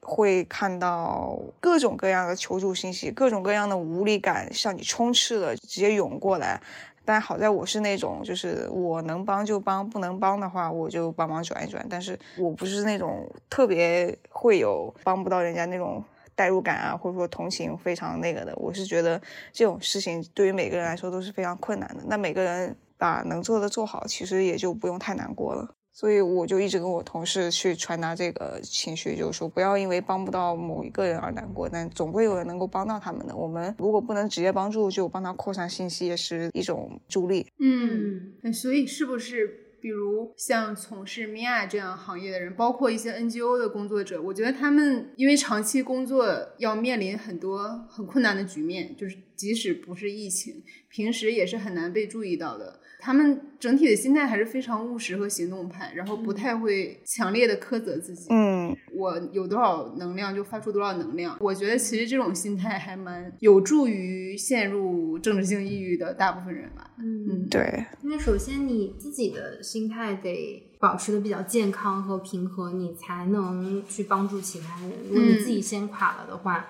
你也没有能量去帮助其他人。对。这个确实可能是因为他们日常工作当中就很容易碰壁，而不像我们可能从事一些比较主流的工作的人，大部分时候能正常推进。我觉得他们已经训练出了那一种所谓加引号的知足的状态，就是他知道我的力量是有限的，但是我能做的事情也许会是无限的，就是那样一个很平衡的状态。嗯。我们那个微博发出去之后，不是有很多人关注我们嘛？我们当时在想啊，只是大家来关注一下这个残障人群的疫情下面的现状。最开始的时候，我们那个志愿者的群内只有四个人。就我的一个朋友，还有我们公司的三个人，结果没想到，就是过了两天之后就变成两百多个人，然后再到现在三百多个人，就是三百五十多个人当中，最少有三百个人是愿意帮助他人，然后加入到这个群体来的，全是志愿者，呃，然后还有很多我们帮助的一些残障者的朋友，他们也会反过来给予你很大的力量。我们在帮助了一位残障者朋友，他舅舅去就医之后，他在群里说：“感谢大家的帮助，我是一名心理咨询师。如果大家在疫情期间有这方面的需求的话，也可以来找我，我也很愿意为大家提供帮助。”大家可以一起互帮互助走出来，然后还有一位盲人的按摩室的一个工作室的应该是大叔，他说他的儿子去上那个抗疫的一线去了，好久没有回家，然后他就想要去买一个牛奶给他儿子，然后他就去团购，但他不会，然后他就在团购群里面说，呃，有没有人能够帮我来买一箱牛奶？然后就有一个好心人就买了牛奶送到他家里，并且不要他给钱。那位大叔也是同时在几个群里面，然后他就刚好知道了我们这个组织的存在，然后就跑过来问我，他说：“哎，呃，米娅，你们能帮我找到那个来帮助我的好心人是谁吗？我不需要物资，我想要找到那个帮助我的人。”我说：“人家如果没有留下信息的话，可能真的很难帮助。但是你的信息我也会就是发到群里面去给大家的。”他说。因为他也在好几个群里面，然后他也认识很多的一些呃视障者朋友。他说我会让我的很多朋友，包括我自己在内，一起加入到这个群体来帮助到大家的。我会觉得这种力量是真的很温暖，就会让你觉得做的事情，他那种反馈不仅仅是帮助他人的那个正向反馈，而是你帮助他人之后，他人也会说，我今天获得你的帮助，我能够缓解一下我自身状况的时候，我也会愿意伸出我的手再去帮助其他人。嗯。哎，这种连接还是让人觉得很充满希望的，因为它非常的真实，就是发生在你的周围。反而是我们这一区之外的人，我们更多的看到是一些求助的信息在网络上，然后我们身边也没有明确的要帮助的人，你反而会觉得很无力，就觉得我真的是什么也干不了。也许身在其中的人，他们还是有很多力量可以互相发挥支持。那你是怎么和你身边的人相处的？包括你刚才说你现在和你男朋友一块住，首先很好奇你们的情侣关系。有变差吗？还是变好紧密了？嗯，好像也不差也不好，就是还是像以前一样保持着常态吧。因为他本身在疫情之前也经常居家办公，所以他的工作状态，包括他本人状态，其实对于他来说是没有太大的区别的。起来之后，我忙我的，然后他就在另外一个房间，就是他在餐厅做他的工作，然后我在房间做我的工作，我们俩就互不打扰。然后做饭的时候，他会进来。啊，我把米洗好了，把饭煮好了。我想吃什么，你可以给我做嘛。然后我给他做完之后，他去洗碗，或者说我去洗碗。如果是我洗碗，他就倒垃圾；然后如果是他洗碗，我就倒垃圾。然后下午我又在我的房间进行工作。我们每天会保持一定的交流，是在晚上睡觉之后，就会说：“哎，你觉得今天怎么样？”或者说你今天有没有哪里不开心？如果说没有的话，那就说好吧。那我现在想自己再待一会儿，虽然你在我边上，但是我还想自己玩一会儿。因为我们俩之前一直是这样子的，就是说会有一定的时间的复盘总结，然后再跟对方，我觉得你这样子让我很不开心，我希望你能。够怎样怎样，然后他说我这样做是因为这样这样，然后我们俩就会进行一次沟通。后面觉得嗯好的，问题解决了，那我们来贴贴一下。好的，贴完之后觉得哎还是自己搞自己的吧，老夫老妻那种感觉就没有太多的腻歪，也没有太多的不太好的地方，就感觉你们俩都习惯了对方的存在那样子，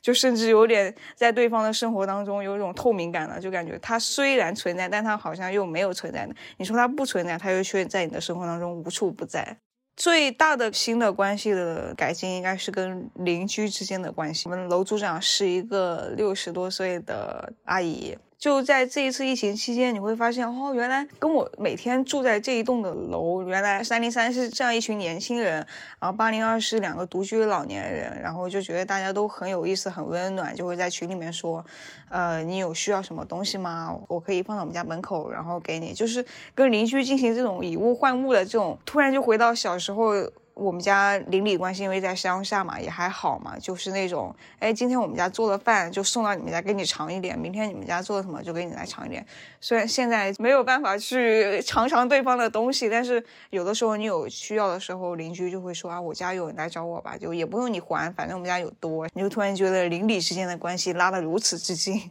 我们昨天还说要在楼栋的一楼放一个小桌子，然后有个邻居他说我们家还有一些可乐，我把它放在楼下，你们想要什么我们也来换一换，往楼下放一放。因为他说大家都开始这样做了嘛，大家在保证自己安全、做好消杀的情况下，可以换一些物资。然后昨天他们就已经开始换一些，但是我去迟了，我那时候还在数我的白菜，起来一看可乐没了，我好伤心啊！我还说我可以贡献什么出来，然后可乐没了，还是无糖的哟。那这段经历有让你改变或者动摇哪些信念和人生的计划吗？就从大的程度来说，改变了我的一个生活习惯跟一些接下来打算要做的事情吧。我是经常做饭的，而且我对做饭会有很高的要求，比如说我一定要有铁锅，哎，它炒出来有锅气，然后一定要有大的火，食材要新鲜的。但在这一次疫情过去之后，我觉得对我一个最大的改变就是，以前我是买当天新鲜的，我当天做完，我不会留在第二天。这次疫情期间，真的，我我们家的饭电饭锅里里面那个内胆上的每一滴米都会抠下来，然后吃干净，就觉得不能浪费，因为真的太不容易了。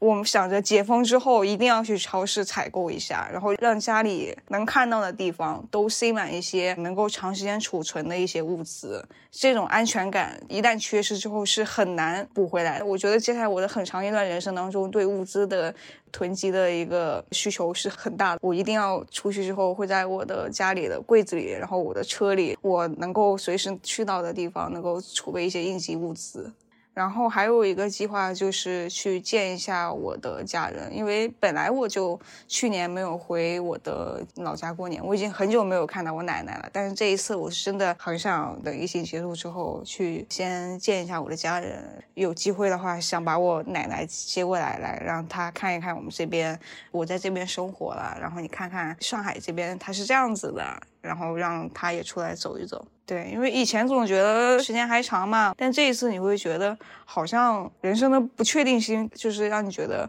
好像没有那么多以后等着你去做，你会觉得等解封之后有了空就得去做，而不是说哎等以后再怎么怎么怎么再说，可能就是工作以及其他都在后面了，跟家人以及亲近的朋友之间的这种亲密度啊，或者说对这种关系你会更加重视一些，嗯嗯。那最后一个问题，你有没有一些你实践过的比较好的做法和建议分享给大家？不要去试着代入跟体会每一份痛苦，不管你去怎么代入跟体会，那始终不是发生在你个人身上的，你的情绪的变化也不会为这件事情带来怎样的改变。我们作为个体能够做到的事情，就是先帮助自己，让自己能够好好的。保持一个好的情绪平和的状态，才能够呃让自己更好的去帮助到他人。现在很多就是在疫情当中的一些情绪问题啊，可能宅在家里太久了，会觉得很烦啊之类的。但是不妨可以换一换想法嘛，就是待在家里多难得。以前加班啊，或者说总出去上班，各种各样的工作填满了生活，那待在家里还是一种可以摸摸鱼啊。休息休息这样子的一个状态。至于说帮助他人这个问题，我举个例子吧，因为我们三月份新来了一位伙伴，他是坐那个轮椅的，然后我们那个同事就会说：“哎，米娅，我要不要陪他去做一下康复啊，或者说带他去健身啊什么的？”然后我就说，做我们这个，你会遇到越来越多的残障人群。虽然那句话用在这个事情上不恰当，我跟他说，我说尊重他人命运，放下助人情节，因为他想不想康复是他个人的事情。你如果你现在拉他一把，但你不能在他整个人生当中一直可持续的帮助他的话，我建议你只是一个朋友的身份去跟他保持关系就好了。拯救者的自我身份期许其实是不应该的。我是属于那种收到了负面信息，我会看一眼就，嗯，我先不看了，我先去搞点开心的事情。开心完之后，如果这个事情一定是需要我去解决的话，那我刚刚已经有一个开心的情绪放在那里了，那我带着这个开心的情绪去解决问题。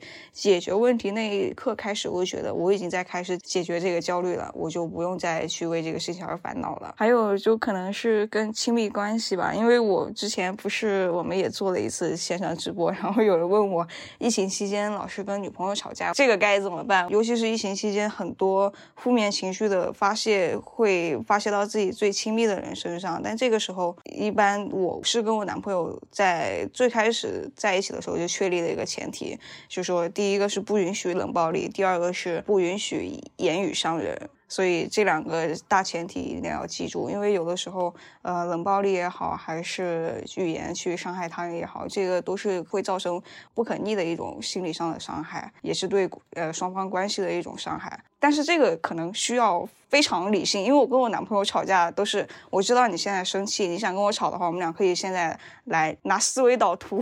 或者说我们把双方的点列出来在一起吵。我们吵架是真的会一点一点列出来，然后复盘当时的情形，说我当时为什么要这么做，是因为我看到了你这样做。甚至会情景再现一下，然后哎存档读档，好，我们就吵完了这个架，然后就好就过去了。所以说，在疫情期间的亲密关系当中，就是千万不要把负面情绪倒垃圾一样倒在自己的亲密关系的那个人身上，而是说我们可以把垃圾一起拿出来。哎，这个垃圾是真的可害垃圾，我们把它给丢了；这个垃圾是可回收的，或者说呃我们解决完这个垃圾之后，对我们的关系是有一定好处的。那其他垃圾该倒的就倒，而不是说一股脑啊一一堆垃圾全部就往人家头上倒过去。那这样子对于两个人来说都是一种伤害。好，好，谢谢米娅，我们的问题就问完了。然后希望米娅能够嗯继续持续做她的事业，然后我们都觉得这个事儿是非常非常有意义的。虽然现在当下的这个环境确实是困难一些，但是我们相信你还是能够走得很远的。嗯，因为真的是帮助到了很多人。好的，我会努力的。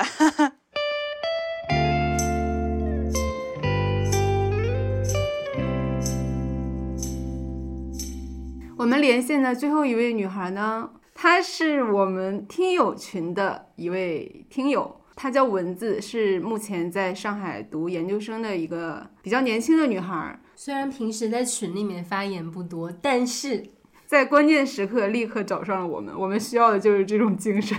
而且她也是真的太阳光了，就让我想到我的二十岁。是的，嗯。因为文字是被封锁在学校宿舍里，所以这也是一个我们比较无法想象的场景。而且她是一个非常元气的女孩，跟她聊天的时候，我们根本就没有意识到，我们好像在聊一个相对比较沉重的话题。那天跟文字聊完，包括跟其他几位女孩聊完，我一下子就有一种豁然开朗的感觉。我觉得文字就是给我们呈现了，当你的青春在混乱中，你还是能看到那棵樱花树和心动的人。哦我是上海某高校的研究生，文字是深夜书店的忠实听众。我们学校整个学校封闭是从三月九号开始的，三月九号到现在一直都没有解封过。但是那个封闭的状态不一样，就有的时候是封楼，有的时候是封校区。嗯，那你给自己疫情期间的状态打多少分呢？我疫情期间的状态非常诚实的讲。啊，只有平时的百分之六十到百分之七十，就是虽然我现在是一个比平时睡觉睡更多的状态，平时我可能睡觉就是睡七个小时，现在睡觉就是八到九个小时，但是我现在依旧每天都有一种充不满电的状态，心里的那种疲惫感就是像阴霾一样一直挥之不去。我们现在重新进入了一种非常严格的封闭状态，就严格到不能出宿舍的那种。我们宿舍前段时间出现了一例阳性，然后就紧急封闭了整栋楼，就是每天的三餐都有志愿者送，然后喝水的话也是志愿者帮忙打水，我们把自己的水壶放到外面，然后有人来帮我们打。我们现在过上了，就是我朋友说，就是衣来伸手、饭来张口的日子。我每天早上就是，如果我不做那个发饭的志愿者，或者说不用开组会的话，我就会睡到九点到九点半这个样子。嗯，前几天我不是说我考古深夜书店第一期嘛？记得里面说到效率型的人呢，他是什么早睡早起；创意型的人他是晚睡晚起。然后当时我听的时候就在想，哎，我到底要做一个效率型的人还是创意型的人？然后我没有想到，哎，这根本就由不得我，主要还是看看当天早上有没有任务安排，有任务安排我就得早起。然后我早起的第一件事，其实现在就是看看群里面有没有通知做抗原。然后如果要做抗原的话，早起第一件事就是先把抗原做了，然后把那个消息发给层长。这个时候我九点多起嘛，早餐就已经挂在我宿舍门上了，拿早餐吃早餐。我一般就是上午的工作效率就会比较低，如果没有很紧急、很紧急的任务的话，我就是非常懒散的看看新闻、看看剧或者看看电影。或者洗洗衣服，反正就是不干正事儿。然后中午饭的话，志愿者他们会在十一点半到十二点半之间把饭送过来。每天中午的饭就是吃什么是由不得我们的，就是食堂的大厨看他们的心情，呃，也看我们学校就是收到了捐赠的什么菜。最近就是酱油烧萝卜，我真的快吃吐了。那肉啊、蛋白质这些有吗？有的有的，就固定是一荤两素，然后好的时候那个荤菜就是糖醋小排、红烧鹅，当然这种情况是非常非常非常罕见的。最近我们大厨进入摆烂的阶段，就算烧排骨也能烧出一股奇怪的味道，蛋饺是最摆烂的。然后还有就是拿两个煮鸡蛋冒充荤菜的这种情况，就是看了之后 无语。两个素菜就是好的时候，那个素菜是还不错，就是清炒土豆丝啊、炒西兰花这种，就是我们心中的 top 级素菜。就是你有的时候开盲盒开到了不好的，就是两个素菜是一毛一样的。然后最恐怖的事情是，这两个素菜是那个什么包菜炒包菜，然后洋葱炒洋葱这种菜，就是 就完全吃不下去。而且我还有一个点要吐槽，就是我们学校的炒青菜，我不知道为什么菜叶子都没了，然后我们吃的全是青菜的梗根。然后我下午就是会写论文，或者说写写文章，因为我封闭之前就有一个实习，然后实习的工作就是写文章，幸好可以远程办公，中间就会去外面的阳台看看高架，发发呆，这个样子让脑子放空一下。晚饭就五点半到六点半之间，志愿者又来了。呃，饭菜也是随机的，就跟上午那个差不多。但是我现在基本上就是不订晚饭了，因为我吃不下去学校的那个晚饭了。这个就要说到我在封闭之前囤的那些物资，就是囤了火腿肠、午餐肉。嗯，我就会配合早上的煮鸡蛋，因为我早上煮鸡蛋是留着不吃的，留着晚上做炒饭吃。把煮鸡蛋切碎，先把那个蛋黄抠出来，抠出来用油就是炒香，然后放米饭。然后再放那个鸡蛋白和我的火腿肠，然后就炒一炒，就这就是晚饭。哦，你还蛮会的。吃完饭之后，我还会有工作的话，工作一个小时，到大概九点的时候就做做运动。但是因为我们这个楼层板它特别薄，就不能做很剧烈的运动，就高抬腿啊，然后还有那个剧烈的帕梅拉那些都是不能做的。刘畊宏，我尝试了一下，我在瑜伽垫上勉强还是可以跳。但是我一边跳却一边心惊胆战，就导致我只跳了一次，我就不敢再跳了。然后我就会做一些深蹲，或者拉拉弹力带这种，就完全不会吵到楼下人的这种情况。你们的餐是自己订的是吗？对对，因为要收钱。哦，但是收钱的情况下，然后还是对。这就是我们都不能理解的地方，就是我们都已经交钱了，好歹有点话语权，看一下我们的呼声什么的。但是学校就是两眼不闻窗外事。那研究生的话，我知道他宿舍是不是相对来讲是比本科会好一些？我们是三个人一个房间，其实现在住的这个屋子本来是双人间，但是因为就是研究生逐年扩招嘛，楼没有变多，那就只能两人间变成三人间，所以我现在就是改装的三人间，三个人住在一起。本科和硕士其实住的没有什么很大的差别，就是主要还是看你是在哪个校区。有一个校区它就是没有独立卫生间，需要大家就是一起去集体的那个澡堂去洗澡。然后前段时间就因为那栋楼就出现了阳性，所以很多楼就是连澡都没有办法洗，因为你一洗澡就是一个聚集的状态嘛，所以就被封控了。哦，我们这个校区所有楼就是有独立卫生间的，所以就会好很多。嗯嗯。那有哪一刻哪件事情让你开始十分焦虑和恐惧呢？就是我之前说的，我们这栋楼出现了阳性病例的时候，因为我们这栋楼人数就是特别多，光这一层就是六十五个人，然后我们这栋楼还二十六层，算下来就是超过一千五百人。当时消息刚爆出来的时候，我就很恐慌，因为不知道谁什么时候和这个已经是阳性的这个同学他有过接触。再加上那段时间，我实习的同事他们就在群里面说，他们小区里面有各种各样的就是阳了的情况，然后有很多就是莫名其妙就阳了，很害怕自己哪一天会不会就中招了，甚至我都不敢开窗户，因为我就是不敢去阳台。害怕空气当中有病毒，虽然说一个硕士不应该说这种没有科学依据的话，但是当时真的非常害怕，焦虑感就是每天都有。因为我毕竟今年就要毕业嘛，就六月份就要答辩了，毕业在即。因为每天都要回群里面的各种消息，我一回消息就会连带着看到一些新闻，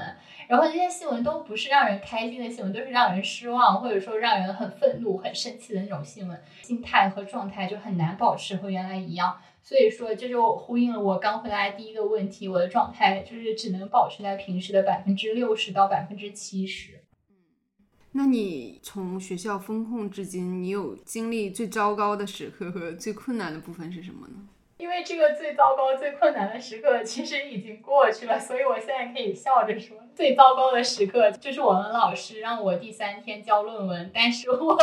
我的论文还有很多没有完成。我写论文的状态就是有一点不知所云的状态，但是我又不能不写，就是一边不知所云，一边笔耕不辍。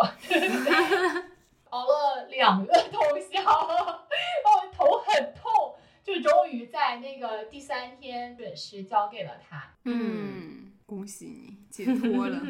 嗯，没有解脱，没有解脱。老师让我在组会上汇报我写的论文，他要公开处刑我。处刑完了之后，他又把那个稿子返给我说：“你写的这什么垃圾玩意儿？”我还得再熬一个晚上，然后把论文给改完。嗯，回想起我多年前的生涯。那这一整个时期，你的情绪和状态经历了什么样的变化呢？因为我们是三月九号隔离，然后刚隔离的时候，我其实心情和状态是都还不错的。因为我平时周末的时候，除了会抽出半天的时间出去溜达溜达，就吃吃好吃的之外，我其他时间都是会待在宿舍里面。我其实是一个比较宅的人。所以说，其实我觉得这个隔离其实就是我周末生活的一个延长，但是时间一长，我其实就真的有点待不住，因为平时就是想吃什么就能吃什么，然后想去见朋友就能见朋友，但是这么长一段时间，我想吃的东西一直都吃不到，然后想见的人见不到，心情就逐渐开始烦躁起来。偷偷的说一下。我有一个室友，他就是非常的活泼外向的类型，然后他特别喜欢随时随地大声的说出现在的心情和想法。看剧的时候也会就是像那个活体弹幕一样，随时说出自己的想法，仿佛看到了我自己。然后我初期特别烦躁的时候，听到他这种密集的输出，我就是烦上加烦，我真的。按了好久，就是终于按下去想打人的冲动，因为就是我们这个宿舍就是大家一起生活的空间，我总不能限制他说话吧，然后我就只能自己就是拼命的坐着，就是握紧双拳翻白眼加深呼吸。嗯，已经有画面感，好可爱。当然现在已经好很多了。中间有一段时间是封楼结束，我们可以出楼，就是在校区里面活动，就是校区还是封着，但是可以在校区里面随便溜达。而且谢天谢地，就是去年我们这个校区刚开了一个罗森便利店。哇，罗森，救命啊！对，罗森的那个烤面筋真的好好吃。对，它烤面筋比那个一般的外面的好吃。对，就是不辣，特别筋道。对，还有它那个冰皮月亮蛋糕，生巧味的，超好吃。是的，是的，是的，我师妹之前也是跟我疯狂的安利。对对对对对对对。之前可以在校区里面活动的阶段，就是罗森，它其实除了进罗森自己的那个供货体系的东西，其实还进了很多其他的东西。就是那个老板他很灵活。他在这个校区里面搞了一个共享表格，然后问同学们想要进什么东西，然后我们就在那个共享表格疯狂的填各种东西，然后每天就老板就会给我们带来想要的东西，然后曾经还给我们谈了那个麦当劳的套餐，感恩老板。快乐源泉就是去逛罗森嘛，因为我其实真的很喜欢逛超市，虽然不是超市，就是一个小便利店，我也很快乐。然后当时每天就是中午和室友一起去食堂打饭，然后吃完饭之后就会去逛罗森。就是我其实嗯没有什么特别想买的东西，但是我就是想进去逛一逛。然后出来的时候手里总是会拿上一点东西，就是小零食呀，或者我就想着以后我我们在封楼了之后，就是有一些东西可能用得上，所以我每天就会买一点儿，每天买一点儿。然后买完了之后，我就去罗森旁边，它是有一个类似于跑道的设计，然后我就在那边走两圈消消食。下午回来继续工作，晚上吃完饭之后，我会再去一遍罗森，就是再逛一下，那种逛第五大道的感觉。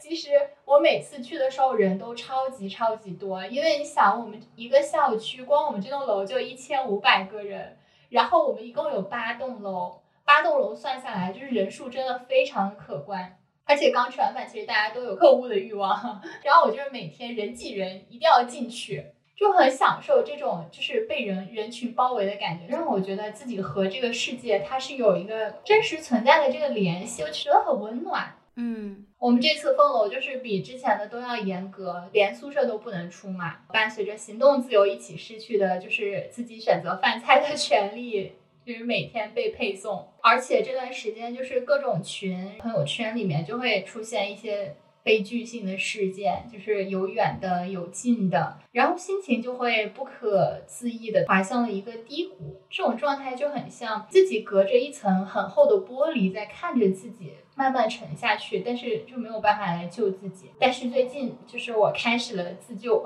就是每天在宿舍里面开始拉弹力带，做做运动。状态稍微有一点改善，嗯，嗯，那有没有一些很温暖、很有趣、燃起希望的经历和时刻呢？当然是有啦，不然我现在怎么会这么有活力的在和你们说话呢？嗯，就是元气少女。嘿嘿，就是我们上次去测核酸的时候，就通知我们可以去远一点的地方测核酸。我们是要走过一个小桥，然后那个桥旁边种了樱花树。然后我们去的路上阳光又很好，樱花还有一部分在开，然后谢了的部分就长出了绿色的叶子。走在路上就感觉不是在去测核酸，是在去春游和踏青，就很快乐。就是想象自己处在一种很美好的状态，就是想象和现实之间其实它的差距是很大的，但是我人为的美化了这种状态。嗯，那你是怎么跟周围的人相处的呢？首先你要 面对你那个室友，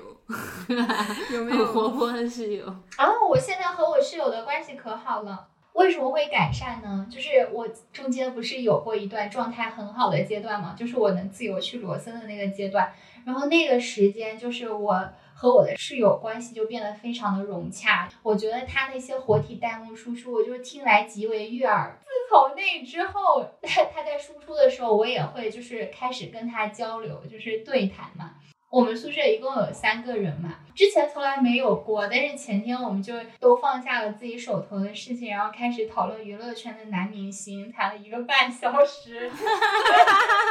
好有趣啊！这就是宿舍必备项目。是的，封锁还是促进了你跟室友之间的关系。嗯，对，是这样，因为我感觉到了研究生之后，我其实跟室友的关系跟本科和室友的关系是很不一样。因为本科的时候大家都一起去上课，然后一起去逛街，一起去跨年什么，就是大家所有的行为都是在一起。因为我们是四只单身狗嘛，就不会被打扰，关系就非常的紧密。但是到了研究生之后，大家导师不一样。我和其中一个我们是一九级的，然后还有一个室友是二一级的，所以说我们之间的不同太多了，导师不一样，然后那个年级不一样，然后还有每天要上的课，或者说每天的个人时间安排都完全不一样，所以说我们很难有时间就是坐下来去交流一些什么事情，真的是那种非常冷漠的同居关系。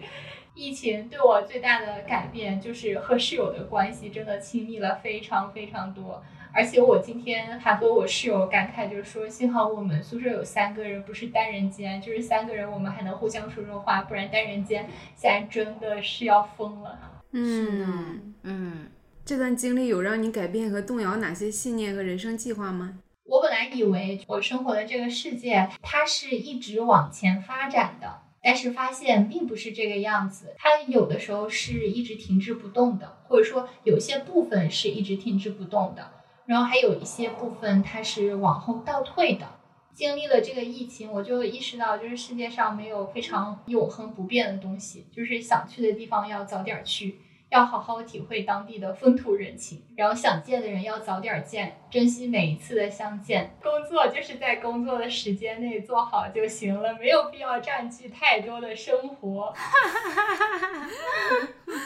嗯，经历了这段时期，有没有什么你过去忽略或者不屑的事情，让你重新产生了期待或者新的思考？就是我对阳光重新产生了期待，因为之前对阳光的态度是，嗯、能不晒到就不晒到，即使涂了防晒霜，但是我现在就是特别想去阳光超好的海边，现在很少晒太阳，正好有一个裸体海滩可以让我去晒太阳，就感觉晒太阳的时候，它阳光就是能直接晒到心底，然后很多不好的东西它都会随着阳光自动的消失。然后还有一个就是我过去对囤货是一个嗤之以鼻的态度，每次看到我妈囤货，我就会说她，就是我们这个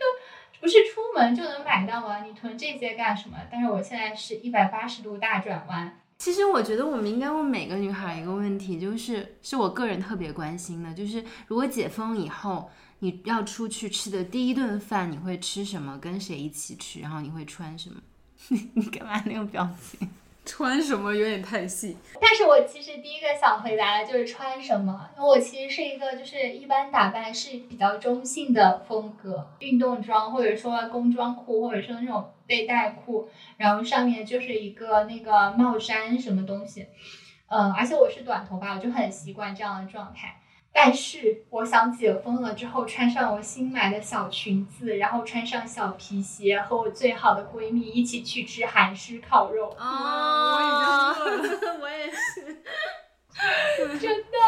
呃，没有封闭之前，我几乎是隔两周就会去他家里面。我们俩人不干什么正事，要么就是做饭，要么就是点我们俩都想吃的外卖，然后就窝在床上面，用那个投影仪投那个综艺或者电影或者电视剧，然后我们就一边吃一边看。看累了之后，我们就趴在床上开始聊天，聊得很开心的时候能聊。就是整个通宵，然后一直聊到那个天方露出了鱼肚白，聊到中午十二点，然后我们又开始起来找吃的，就很快乐。佳琪热泪盈眶了，已经。我太想念这个状态了，就很怀念那些时刻。嗯所以文字一描述，我就一方面觉得真的离我们这个年龄的人也有一点远去的感觉，另一方面觉得确实因为疫情，这些简单的美好都无法重现。对，其实我最近认识了一个男生，嗯，让我来展开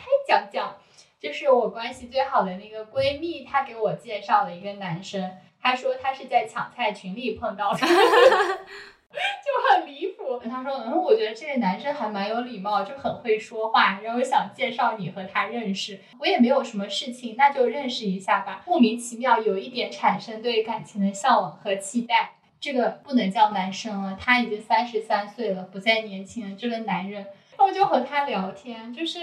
无聊。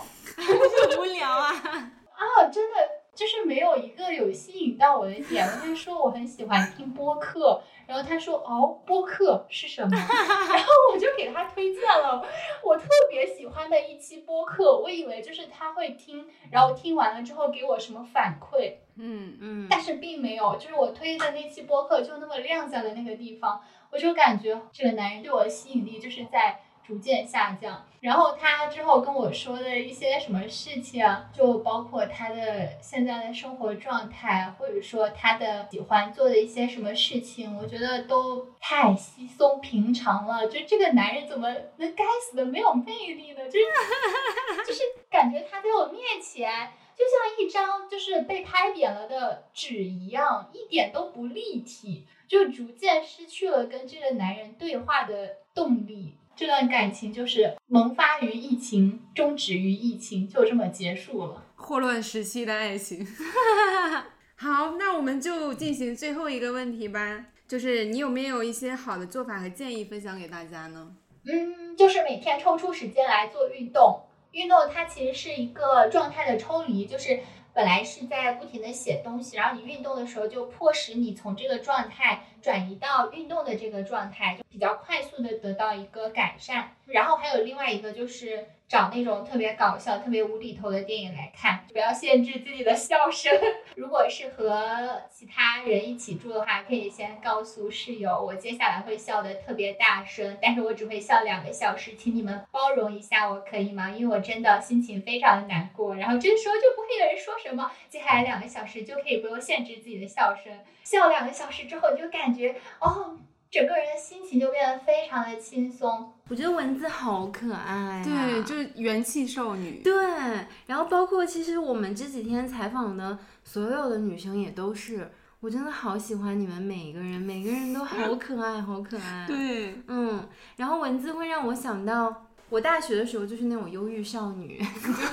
忧郁忧郁的文艺女青年，所以我如果能重新回到大学时光，我好希望我能像你这样子啊，嗯啊，然后喜欢运动，因为我是三十岁之后才开始运动的，我以前就是完全不动，每天躺着。我大学的时候就是搞笑女，所你以现在也是，你以为你不是吗？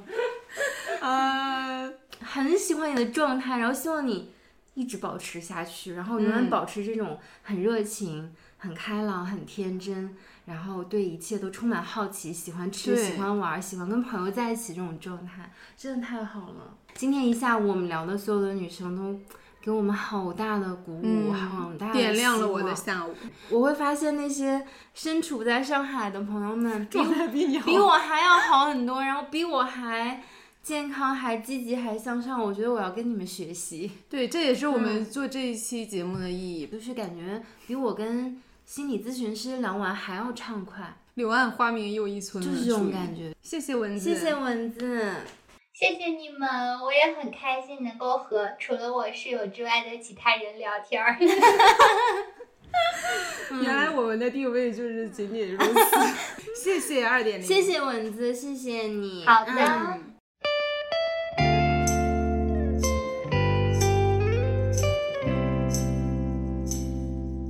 与此同时，我们也想在这里跟大家宣布一个消息，那就是即日起，我们要进入一个大概三周的一个停更期。但大家不要惊慌，我们不是就此消失了，我们会在五月二十六日，也就是五月最后一个周四的晚上重新上线。华丽转身。对，五月二十六号重新回归的时候，大家可能会看到一个不太一样的播客。一个全新的我们。呃，其实播客现在也有一些存量没有上线，呃，还是希望大家能够期待吧。然后在我们停工期间呢，其实有一个还很重要的节日，就是母亲节。是的，虽然我们没有一期特别节目去做这个主题了，但是我们也借这个机会向所有的母亲，然后包括我们这一期节目里的君君说一声母亲节快乐。那么我也要警告一下我们的听众，在我们停更期间，你们必须给我反复重温每一期内容，呃，开玩笑啊，因为我们也有很多节目，我们认为无论是在质量上，还是在嘉宾选择上，以及话题的选择上上，我们很有信心，而且也非常的推荐大家去听。尽管数据是这个啊、有一些参差不齐，但是呢，每一期节目我们真的都是百分之百的投入和用心的。对，所以希望大家可以在此期间回顾一下，然后也是更了解我们的一个过程。嗯，那我们五月二十六号再见喽！再见了。在各大播客平台搜索“深夜书店”，订阅我们的播客；在爱发电搜索“游心书店”，支持我们的创作。关注微博“游心书店”和公众号“每日游心”，及时获取我们的最新活动消息。也欢迎大家来游心书店以书会友，我们的地址是北京东直门东外五十六号创新园区。深夜书店每周四晚八点在小书店聊聊大时代。